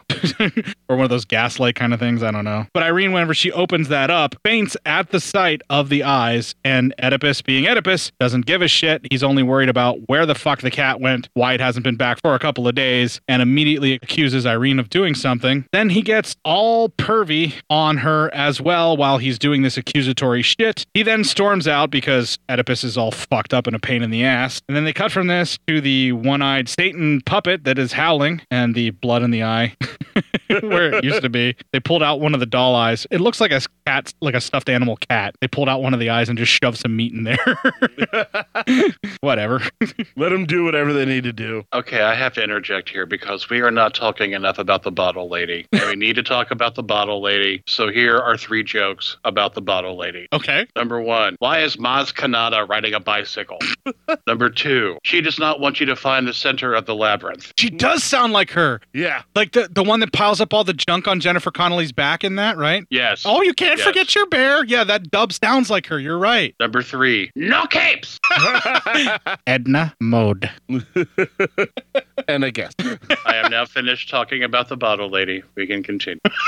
I also wanted to point out that the way that the bottle lady talks, that dub of like that blathering on person that no one really wants to listen to and kind of ignores. Yeah. Kind of have an aunt like that. Oh, really? Sounds just like her, only not pro drinking. Oh. Oh shit. Okay, joke number the four. One, the one redeeming characteristic. yeah. What was that? Go ahead for joke. joke number four. Matchmaker, matchmaker, make me a match. That's that is her precisely.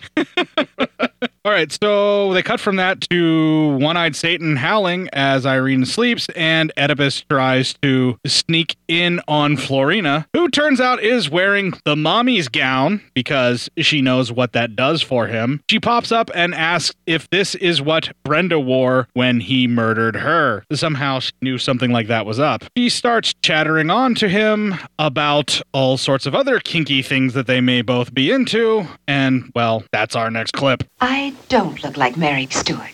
But then you're no Earl of Leicester either. I've done some research on the subject. It's quite a story, two queens struggling against each other. Extremely enlightening. And what's Serena's story?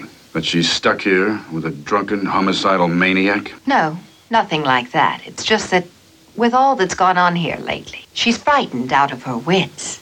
And you? You see a lot more when you're willing to look. Yesterday, when you were spying on us in that loft, of course I saw you. It had to be you. I kept thinking of how it would have been to have had you in that bag there. And you? I see you're the cheap piece of tail I thought you were. And do you really have the imagination you claim? Take this dress off right now. You rip it off my shoulders, strip me down. Okay, so Fennec is topless once again whenever he rips the dress off of her. This is a thank you movie because, you know, fucking Oedipus is there ruining it for us. Yeah. But not completely because. Not Wow. Just wow, Fennec. Wow. She's just an advertisement for five hour energy drink in this, isn't she? She's just a nice lady, I'm telling you. It's a special concoction that is five hour energy drink, Viagra, and hardening cream. In a sense, you can fuck sound.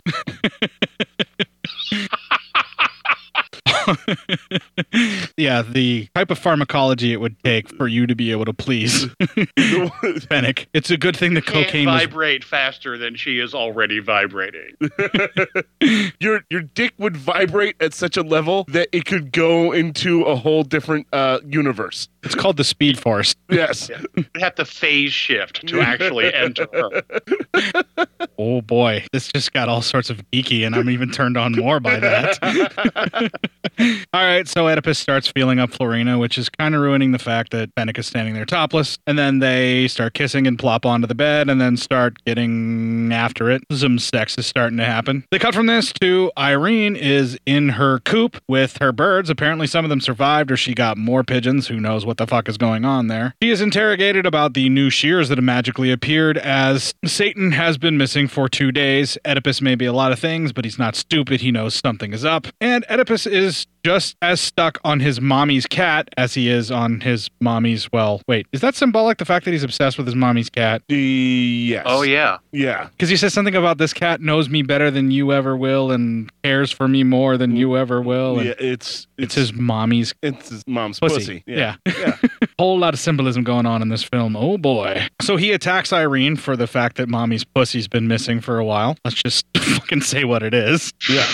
then he fake stabs at her with like a little drop of the shears right by her head, and then proceeds to rape slash hate fuck the shit out of her in the coop. With these two, I can't tell which is which anymore. I don't even know what fucking kink Irina might be having with him if she's even into any of this, and if her yelling no is like part of their play or what the fuck is going on in their weird psychosexual relationship. All I know is it eaves the shit out of me. Yikes. Florina watches this from afar and has a very evil smirk. She's looking for a way to twist this to her advantage, let's just put it that way. Yeah. They cut from this to the crazy bottle lady once again out of the labyrinth and harassing Jennifer Connolly's character. She talks to the cops about something and wants to know where the chief is because she's got something to report. They cut from this to, I guess, incest at the Hanging Rock picnic time. I don't know what else to refer to it as.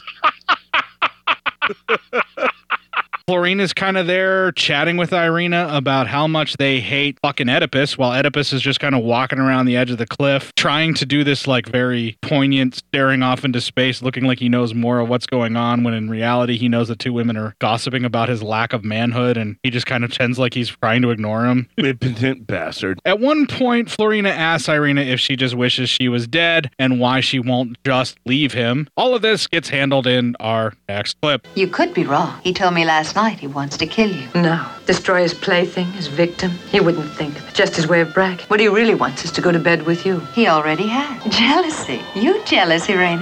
No, not the way you think. He's a failure. Not only as a writer, and he knows it. And refuses to acknowledge it. Perhaps that's the cause of the whole thing. Have you ever, like, thought of ending the whole thing once and for all? It would really be quite simple. Quite simple? hmm You just have to choose the method, that's all. Like, for instance, a picnic with a tragic ending. Mm, the husband slipping and going over the precipice. The inconsolable widow.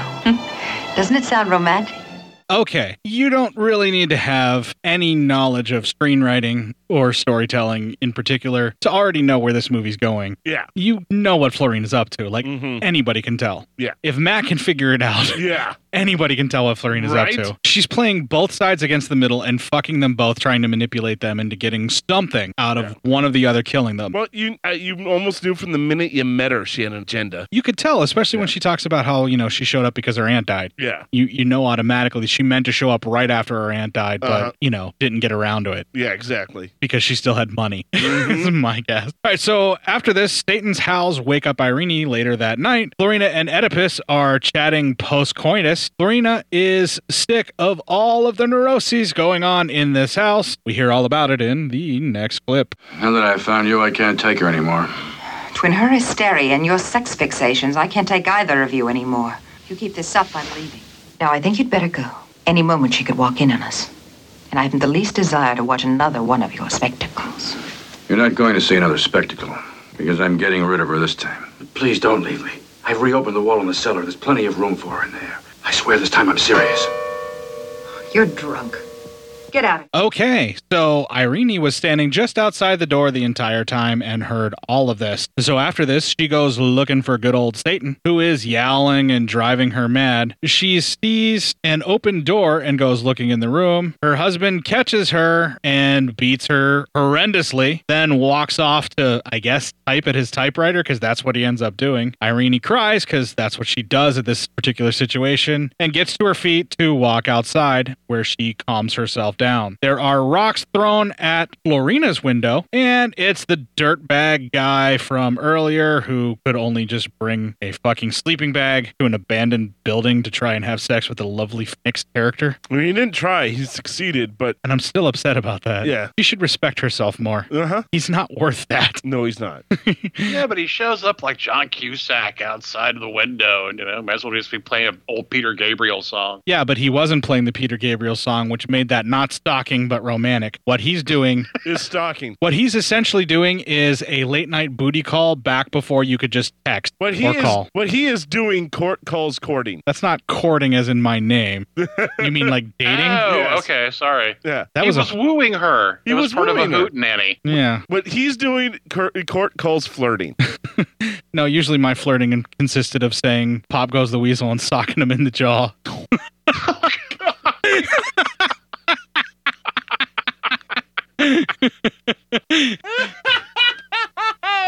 and Matt just ripped his headphones off and his glasses and is trying to keep himself calm. that was terrible. You're a terrible person. Hey, Matt, Pop goes the weasel. Oh, Oh, It's a joke, dude. I know. It's so I mean, I've funny. actually done it, but. All right. Are we done now? Are you good? All I, just, I just appreciate the third base reference. He ends up asking her to go with him to the next race. There's a bit of a travel, and she could go along because he needs roadhead or something, I guess. I don't know how that works. Irene is then plagued by the cat howls once again as Satan darts past her. She chases him with the shears from earlier once again. She ends up down to the cellar where poor Brenda's body is lying out in the broken open brick wall there. This is obviously too much for Irene, who is overcome with, I guess, guilt for what happened to Brenda, and they're covering it up. I don't really know. She runs back up the stairs and goes to her husband's study to maybe do a little preemptive killing. We're not really sure what her motivations are at this point because she's all frantic and basically self gaslitting at this point. Yeah, pretty much. she's worked herself up into quite the frenzy. She flashes back to all of the abuse as she moves in with the shears and sees that he typed up kill and cement up the wall in the cellar like a million times, almost Jack Torrance style. All work and no play makes Jack a dull boy. This sends her into another frenzy. This time it is with stabbing, and right after she's done with the stabbing, she faints, and that leads to our next clip. Such a simple step, wasn't it? I was beginning to wonder if you'd ever take it. No, I didn't know what I was. Look at this. Look what it says.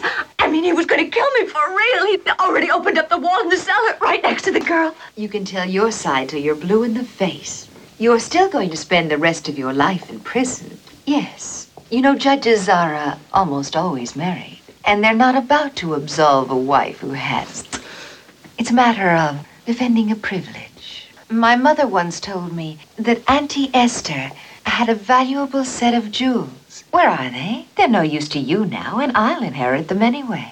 No, please, Flo, don't, please don't talk like that. Sure, take the jewels with my blessing. I don't, I mean, my God, I couldn't care less. But don't run out on me. Partners, huh? All right. Let's get rid of the body. Okay, so just in case you were wondering what it was that Florina was going through all this trouble to get her hands on, it's the the family jewels. yep. Yeah. All right. So after this, this starts. She did that before. Uh, yeah, incest, the game the whole family can play, including a niece. Uh, This starts up a wall up the corpses sequence, which usually is pretty entertaining to watch. As a dude with white hair that has been on the periphery of the entire film the whole time stands outside the house looking suspiciously at the fucking house. Irene offers Florina the jewels. There is absolutely no symbolism in this. She's just handing over the family jewels. Yes. Florina was running a confidence scam all along in case you couldn't figure it out. She won't offer much more than one more night of comfort for all of this crazy, horrendous wreckage that she has caused. So her and Irene spend one more night together, and they cut from this to white haired dude is creeping around the grounds of the dilapidated house. They cut from this to Florina sleeping. She wakes up and does a post coital cut and run. Jules and all, she ends up heisting them and taking off with them. She hears a sound while trying to leave. Irene wakes up to the empty bed. She even does that very classic reach across to look for the person and find they're not there. Yes. You almost feel sad for her Mm-hmm. in that moment. Yeah. She calls out for Florina and gets up to go looking for her. The typewriter is going typing again, and when we finally get to see what it is, there is no one there, and the words revenge have been all typed out also in the Jack Torrance style, including spacing and underlining and different weird tabbing.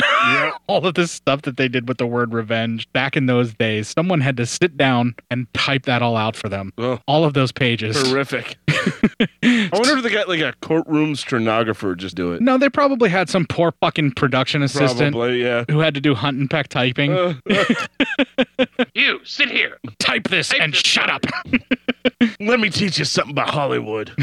Type something, will you? We're paying for this stuff. nice. And stop looking at me with the bug eyes. Yeah, Ghostbusters reference. Yep. Hey, X, I'm sorry about the bug eyes thing. I'll be in my office. What better podcast than this? Actually, you have. You have. literally have. that's that's that's, That's funny staying on two something. levels. All right, so the typing of revenge is all complete in the Jack Torrance style. She walks down the stairs to check it out and is grabbed by Florina, who asks who is in the room typing. And did Irene ask her to stay to kill her? Of course, she's paranoid because the jig is almost up on her confidence scam. She charges into the room to find that it is completely empty, with a cigarette left kind of burning in the ashtray while it is still smoking. She looks over the Torrance revenge pages, and Irene comes in. Florina grabs her shit and bolts out the door after Irene asks what she is going to do. She is pursued by Irene, who runs into the white haired dude, and they start kissing. So that was apparently the plan all along. They're going to explain it much better than I will in our pentultimate clip. She's sure to be at the bridge at eight now. She has no other choice. Yes. It'll be the end and the start of everything. You came to the end you deserved. I'm only sorry you suffered so little. I only pray that there is some kind of life after death, because then your mother will be there to tell you just how long my vengeance has taken since I started by killing her. And I saw to it that you could lie together with your little black slave for eternity. You hear me, Oliviero? Yes. Yes. It was I who had you killed. Simply for the delight of watching you begin to think you might actually have done it yourself. it was so easy, so easy with your memory drowned in alcohol for me to slash away until your last scrap of self confidence was ripped to shreds.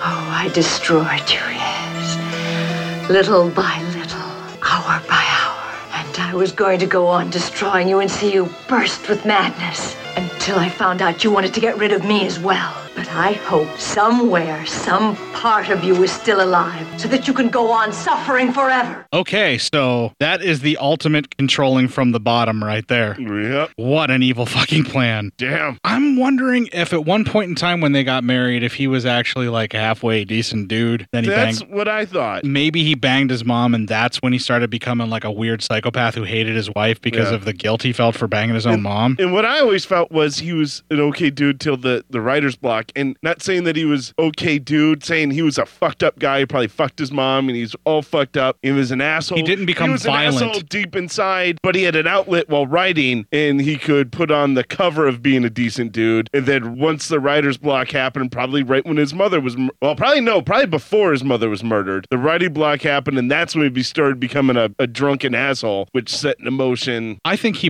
probably at one point in time had an alcoholic fueled rage. Yeah. Hit her. And Yeah. Irene was like, You're done. That's it. And, then she's she been went- enacting this plan ever since so I because she think knew it's- it was only going to get I think worse. it's he, he got writer's block. He turned to booze. He became a violent drunk, and then well, she she came up with a plan.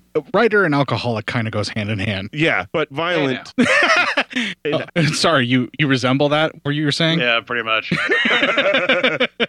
All right. So, at what point does all of this kind of take place? It really doesn't matter. The fact is that this is a fucking evil as shit plan that Irene has pulled off over years, and it's pretty amazing that she's actually made it come to fruition. They cut from this to Florina and her man riding on a very Europey ass motherfucking windy road that doubles back on itself for no fucking reason. Yeah. It looks like a handicap ramp at a stadium. Pretty much. Why the fuck would you build a road like that? No idea. We get flashes of a billboard with some underwear ad on it, so that's kind of a good thing to see. Thank you, movie. And then we see someone opening a can of some type of liquid, and it's gasoline. They dump it into a bucket, and then that bucket is then tossed out onto the road. And then Hot Rod Asshat loses control when his bike hits the gas and goes sliding out. Both he and the lady take a header into the road, and I'm assuming they're both dead. Whether or not they are, it doesn't fucking matter because They're the- dead. the white haired dude grabs the lady's bag, then lights a match, his cigarette, and then throws the fucking match into the gasoline. Fire everywhere. Death, death. They're dead. That's some Mario Kart shit right there.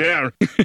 Man, they were in first place, and someone just threw the fucking turtle shell at them. It was like it was like a turtle shell, a banana peel, and yeah. the spiked turtle that, shell That blue shell of fucking pain. that lit them on fire and fucking killed makes them. me so fucking angry. The worst part about this is is that we will not be seeing Edward Fennec anymore in the film, but luckily it's almost over. They cut from this to white haired dude is at the cliff for the picnic at Hanging Rock type thing, and he is talking with Irene in our ultimate clip. It went off slick as oil. Hmm.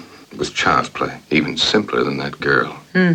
And the jewelry? Did you get it all back? All of it. She put it in a plastic bag of all things. the bitch. Convinced she was the smartest thing around. The problem now is the two bodies. Why? It's a typical highway accident. I meant the two corpses in the cellar. They might be found. Come here, Walter. I want to show you something. How about bringing them up here in the middle of the night? Hmm? What do you think? Far enough down for you? What can I say?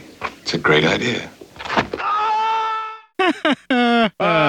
Bye. White haired dude has left the film because she shoved Dummy his ass. yep. You cannot have an Italian murder mystery without at least one dummy falling from a great height and being obviously a dummy, especially Giallo. Like in this era, early 70s, you got to have that in film. Well, you don't have to have somebody fall, but if they're going to fall, it has to be a dummy and it has Yeah. to look bad.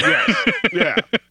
All right, so she shoved her white haired partner off the cliff, and then she returns home to find the cops waiting for her. The bottle lady apparently reported her for stabbing the cat and animal cruelty, so the cops are there to take a look. She does the dumbest fucking thing she could possibly ever do and invite police into her home, particularly with bodies chilling in the basement. Pretty much. I'm just saying. All right, folks, I don't care if you are committing crimes or not, never let the police in, as a rule, ever. Unless they have a warrant. Well, even then, make, them get a warrant. Make him get a warrant. And even then, unless you're the victim of a crime, don't let him in your home. Like, unless your home was part Yeah. Oh, of the crime. Yeah, yeah. Never let him in. As a matter of fact, just don't ever fucking talk to him. You're probably better off that way. Damn. So, like an idiot, she invites them in to quote unquote have a drink. They think it's going to be fine because they're only there to deal with a cat and this isn't really quote unquote official business. So, they all start having what looks like scotch. Given that it's an Italian film in the 70s, it's probably J&B. Oh, there's so many J and B bottles in this movie. shitloads of them. when, when they're cleaning up after the first hippie sing along, and that's all that she gives the fucking bottle lady. It's just empty J and B. It's everywhere.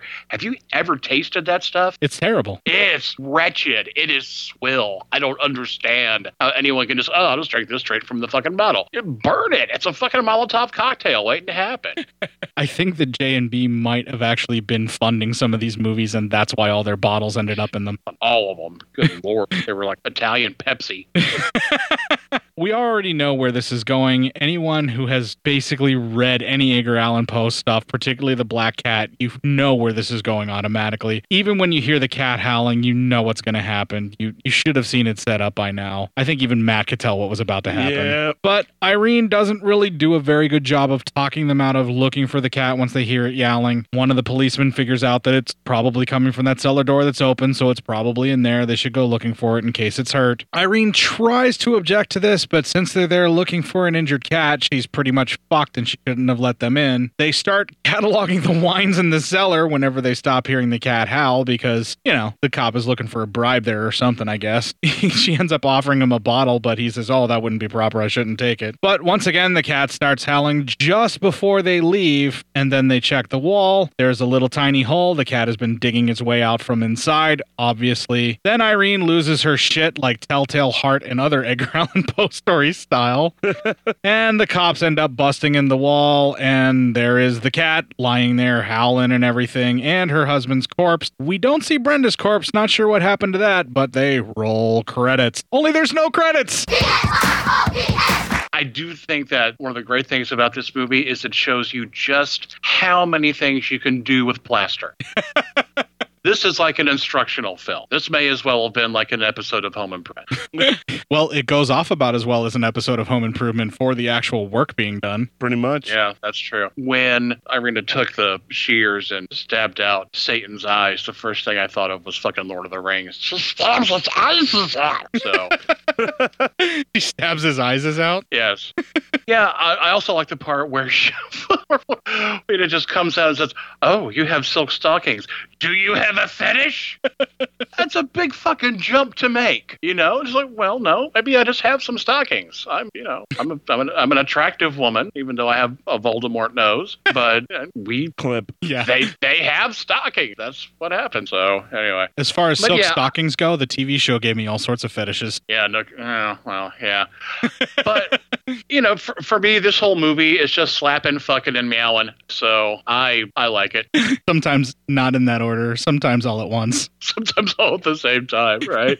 and those are the best scenes. This is certainly not the kinkiest of all the Giallo films, but it certainly pushes some boundaries for 72. It's still really early in the cycle, and my God, they start really kind of pushing the edges quite a bit. I mean, by the time we get to Torso in 74, the full on perversion that happens with Giallos is in full swing, and it even gets even creepier and weirder when the outlier folks are taking shots at trying to do what Martino and the other guys like Argento and everybody else had already been doing. But man, for 72, this gets really kinky really fast. And I think the lovemaking scene between the two women might be kind of cut down because of the time. I I don't think Italy was really ready to start going salaciously with, you know, lesbian sex as much as they were with female nudity when it was implied male on female sex. Fucking prudes. Not I that's just a speculation. I don't know for sure. I- I'm just going off speculation, man. Calm down.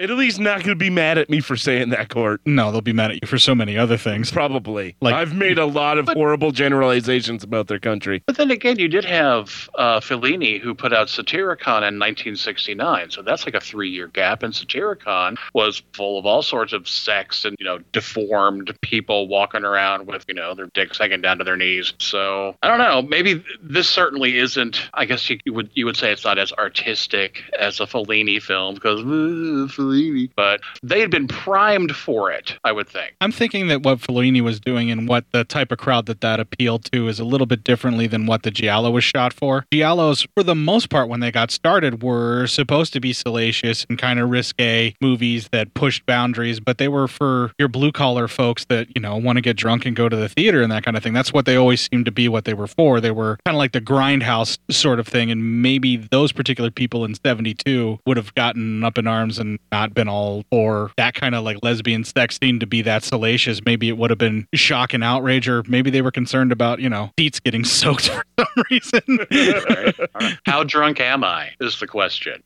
right. Because if I'm drunk enough, that's just fine. Thanks, movie. it's not the best giallo film that was ever made, but the thing that elevates it is Fennec. You can't stop staring at her when she's on screen. Like you're mesmerized. I don't care who you are. She is a she is a mesmerizing woman. She's strikingly beautiful. Yes, she is. It feels unnatural It, that like- she is as tr- attractive as she It is. punches you in the face. Yeah, she punches you in the face with her beauty. She kicks you right in the nards with her beauty. Just by standing there and looking gorgeous. Wolfman definitely has nards. It's like your mother always says, "Hey, don't stick your dick in crazy," and you're like, "But ma, Crazy's so good in bed. Look at her. she is crazy's really fucking hot. particularly in this case. do that. And I could go through and I could nitpick a lot of the plot convenience things that happen in this movie, like how Florina just ends up showing up. Did Irene send away for her, or did she literally just run out of money and decide to show up to try and collect at just the right time to where the kind of plan that's been taking place ended up being escalated? There's a lot of convenience stuff that you get in any kind of other movie that I would probably pick at a little bit more, but the things that I really like about this film is it wears the Poe influence on its sleeve. They mix so much stuff together, not just with the black cat, but like the fact that they bury him in the cellar and there's a wine cask in front of it has a little bit of a reference to the cask of Amontillado to it as well, and all the different things that they're doing, not just with the black cat. And I know the black cat does have somebody get entombed in a wall as well, but that was Poe's thing, man. He loved putting people, usually alive, into stone walls. Yes. Did he have a fetish? I think that might have been his fetish. It wasn't just black silk stockings. Yeah, right. no, those are pretty good. All right, so because we ran a little long again tonight and we had a bit of a late start, we're going to skip the news. We're going to take another break here. We're going to play a little bit of music. We'll have a promo for one of X's podcast, and when we come back, we will close out this show. I'm Cootie. My name is X. And I'm Chef Al, and we're your hosts on the Kiss the Goat podcast. On our show, we're going to break down some of your favorite devil movies from the past 50 years, We also drink and talk about religion. which is a terrible idea. that is a great idea. And I'm going to give you some great recipe ideas to go along with the movies that we've been watching. We also answer questions from our listeners on every single episode. And I also frankly discuss my sex life at really inappropriate times. she does! I do, it's the thing. I tell terrible jokes seeing when I'm drunk. And I haven't been paid yet. They said they would pay me, and they, uh... Kiss the Goats! Exclusively on the Legion Network of Podcasts. Uh, seriously? Can I get some money? Just do the job, Al.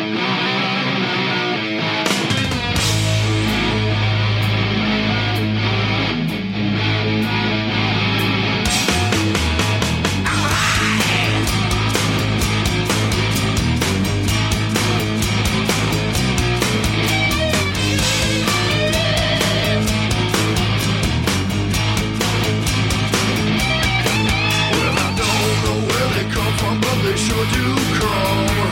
I hope they're coming for me.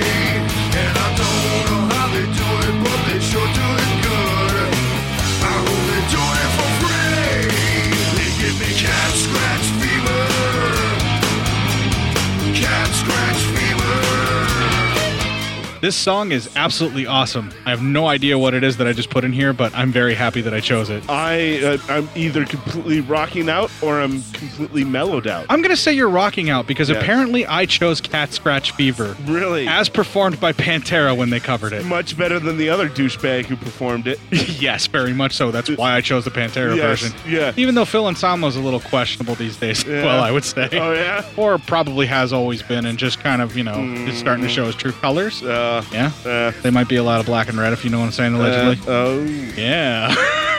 Before I start disparaging more musicians, let's give the floor to X so that he can talk about his projects. Go right ahead, sir. Kiss the Goat, Food Chain, Theme Warriors, um, Cinema Beef Podcast. 100th episode of that is coming up very soon. Uh, let's see. You can find me on Facebook and Twitter. You can find my books on Amazon. You can find my music on Bandcamp. So if you have any questions, just, you know, slide into my DMs, baby, and I'll slide right back. My question is, where do I find you on Bandcamp? You look for Hollow Man, and it's zeros instead of O's, and a three instead of an E. Hollow Men with three instead of an E and zeros instead of O's on Yes. Bandcamp. And I'm assuming that you're writing under your actual name, no pen names or anything like that to find you on Amazon? Yeah, yeah. Jeffrey X. Martin, and I have novels there, and there should be another one coming out. Oh, God, hopefully by summer, if I can get the fucking thing done. Well, hopefully, now that you're taking a little break from podcasting, you'll have some time to actually work on the books. That's part of the plan, yeah. All right, awesome. I look forward to having that stuff come out. So, Hollow Men on Bandcamp, folks. That's Hollow with zeros replacing the O's, three replacing the E in men, and Jeffrey X. Barton as the author page for Amazon. Check that stuff out, as well as the plethora of podcasts that he is a part of on our home network of Legion Podcasts. As X himself, we are also proud members of Legion Podcasts. You can find us at legionpodcast.com forward slash cinema dash psyops. We have a Facebook group, Cinema Psyops, where all sorts of wonderful interactions are happening. We're actually getting notifications about our Dracula episode that we did, Matt, believe it or not. Really? Yeah, a lot of questions and everything. Uh, Alex from what was the Skeleton Crew and now does the Married with Children podcast. Mm-hmm. I don't know if you're familiar with those or not. Uh, I know the first one. I'm not aware of the second. Right. Well, uh, he had actually posted a few questions that he had about, you know, some of the things that were going on after our Dracula comparison episode that you Yes. did all the notes for. Yeah. And then, you know, actually ended up uh, reaching out to me from there a little bit further as well. And the Skeleton Crew did a couple of uh, episodes actually about the Universal Monsters as well. So I'm going to be checking that out. Nice. So I just wanted to kind of bring that up. That's the most recent interaction I can think of. You can find me on Facebook. I am Court Styops. You can find Matt on Facebook. He is Matt Styop. I'm still trying to talk him into posting a picture of Lon Chaney Jr. with blonde hair in his disheveled form and might- getting rid of the plank. That might be it. that might be coming up next. I've had the plink so long. No. If I Photoshop it, you will do it. I'm Yeah, betting. yeah, uh, pro- I probably will. So yeah. you don't have to do the work is your Yeah, thing? yeah, pretty much. You can email feedback to Matt, psyopmatt at gmail.com. Let him know that incest is best. Oh. you can email. Aw, no. You can e- email feedback to court, cinemasciopscourt at gmail.com. Tell him to stop being such a motherfucker. Take that however you want. Literally. you can find us on Twitter where you can twit a couple of tweets to a couple of twats. I am at court underscore psyop and Matt is at psyop Matt. People, I mean this. I know I've said this before and you've let us down repeatedly. I forgave you for everything, including the photos of Pam Greer, but seriously, tweet us some photos of Edwig Fennick. Listen, it's not that we're angry. We're just disappointed. Very disappointed. You didn't hook us up with anything Pam Greer related. We can forgive you that. All right. We're ser- seriously. I don't know how much I can forgive you that. but- Seriously, folks, tweet some photos of Edward Fennick at us. Come Please, on. come on. Just all we're asking. Come on. Help some guys out. And while you're at it, go for X's Twitter as well and let him get some of those photos of Fennec. Really flood his. Uh, that is at Jeffrey X Martin. That's E R Y, not R E Y. and my screen name is Tenebrae Wyatt. So yeah, do that. yeah, send them some photos of Edward Fennick, and I'm guessing Pam Greer would be okay if they want to include you in that if we ever get that to happen next. I would not be mad at it. All Uh, right. As a matter of fact, if you can get us photos of Pam Greer and Edwig Fennick interacting in some way, shape, or form, whether you drew it yourself or whatever, we'll check that out too. All three of us will die. I will die an extremely happy man, Yes, though. I mean, big smiles on her face. Yeah. And remember the people who died in the Batman movie and from the Joker stuff? That's what we'll look That's like. what we'll look like. Yes, and we're going to go out on that happy note, folks. Kick the fuck out of this week and make it your bitch.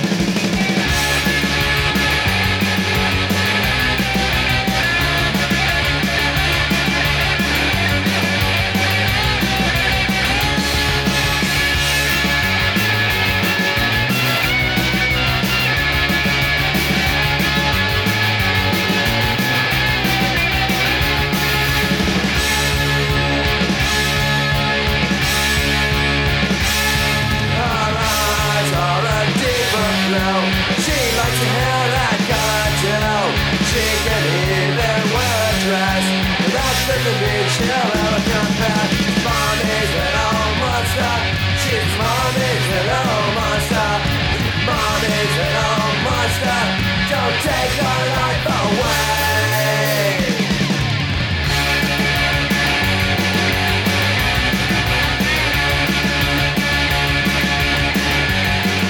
This, however, has some context because so wizard invites her to it.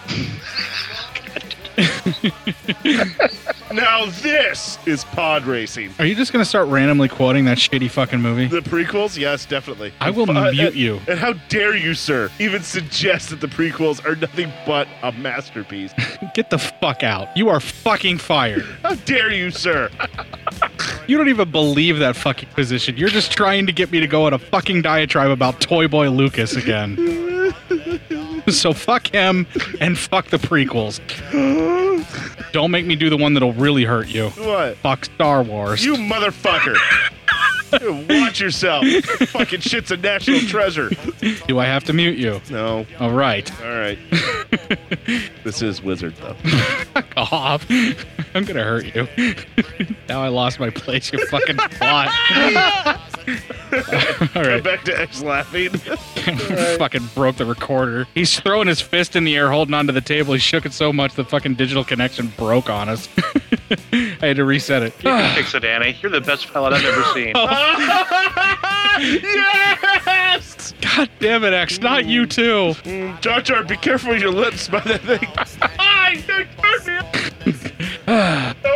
fucking done yet? All right, so they cut to the fucking pointless ass filler of the motocross slash whatever it is dirt track race for these motorcycles. That's the slowest race I've ever seen in my entire life. Fuck off. What? No, no, I'm not, I'm not doing. I'm talking about the movie now. I'm not going. Don't worry, I'm not going back to the fucking prequels. Okay. so used to thinking decent people gonna die? Oh my God, X! Why would you do that? Jesus, man! Even- Even I know you went too far, man. You went too far. You crossed a line that can't be uncrossed. Jar Jar is the best character in all of the films ever. Oh my God! he did bring about the Clone Wars. Yeah, he did. he All is his the one fault. that he the one that put the emperor in power. Jar Jar, the Emperor Palpatine does not have power if not for Jar Jar fucking Binks. which is why he's the greatest character ever. Because you're for the Empire, right? In that film, yeah, I'm Yes. for all the rebels being killed. Yes, yes, that's Ever. right. Yeah. Yes. We're not talking about that shitty film. We're talking about this film. What the fuck? Which which, which shitty film? All of them. You fucking dick. Learn from Jar Jar. Except for Rogue One. Rogue One was pretty sweet. Oh, I'm sorry. I, I mispronounced that. The way I spell it is Rouge One. Rouge One. Your dad passed that in front of the TV. I swear to God that she came up to me. She asked me if my money going down. Motherfucker pulled the rope up, then we went to town. Motherfucker asked me if I'd like to spank her ass. Motherfucker asked me if I'd help you with your math. Motherfucker. Good God, no. She keeps a box of rubbers on the shelf. You were tucked in bed, you little elf. She told me that your dad can't get it up. That ashtray that you made her really sucked. She asked me if I minded going down. Motherfucker pulled her robe off, then we went to town. Motherfucker sent her pictures into Beaver Hunt. Motherfucker, you were tucked in bed, you little run. Motherfucker.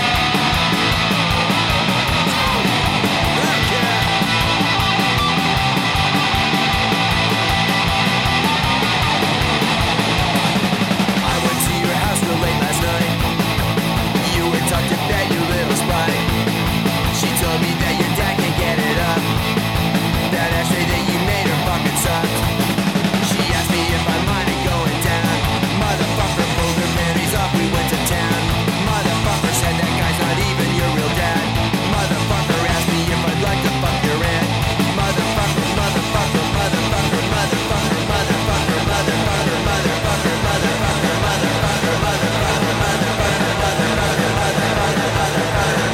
And it's really hard to get blood out of fucking silk sheets. Good God Almighty, what are you doing? Uh, nothing?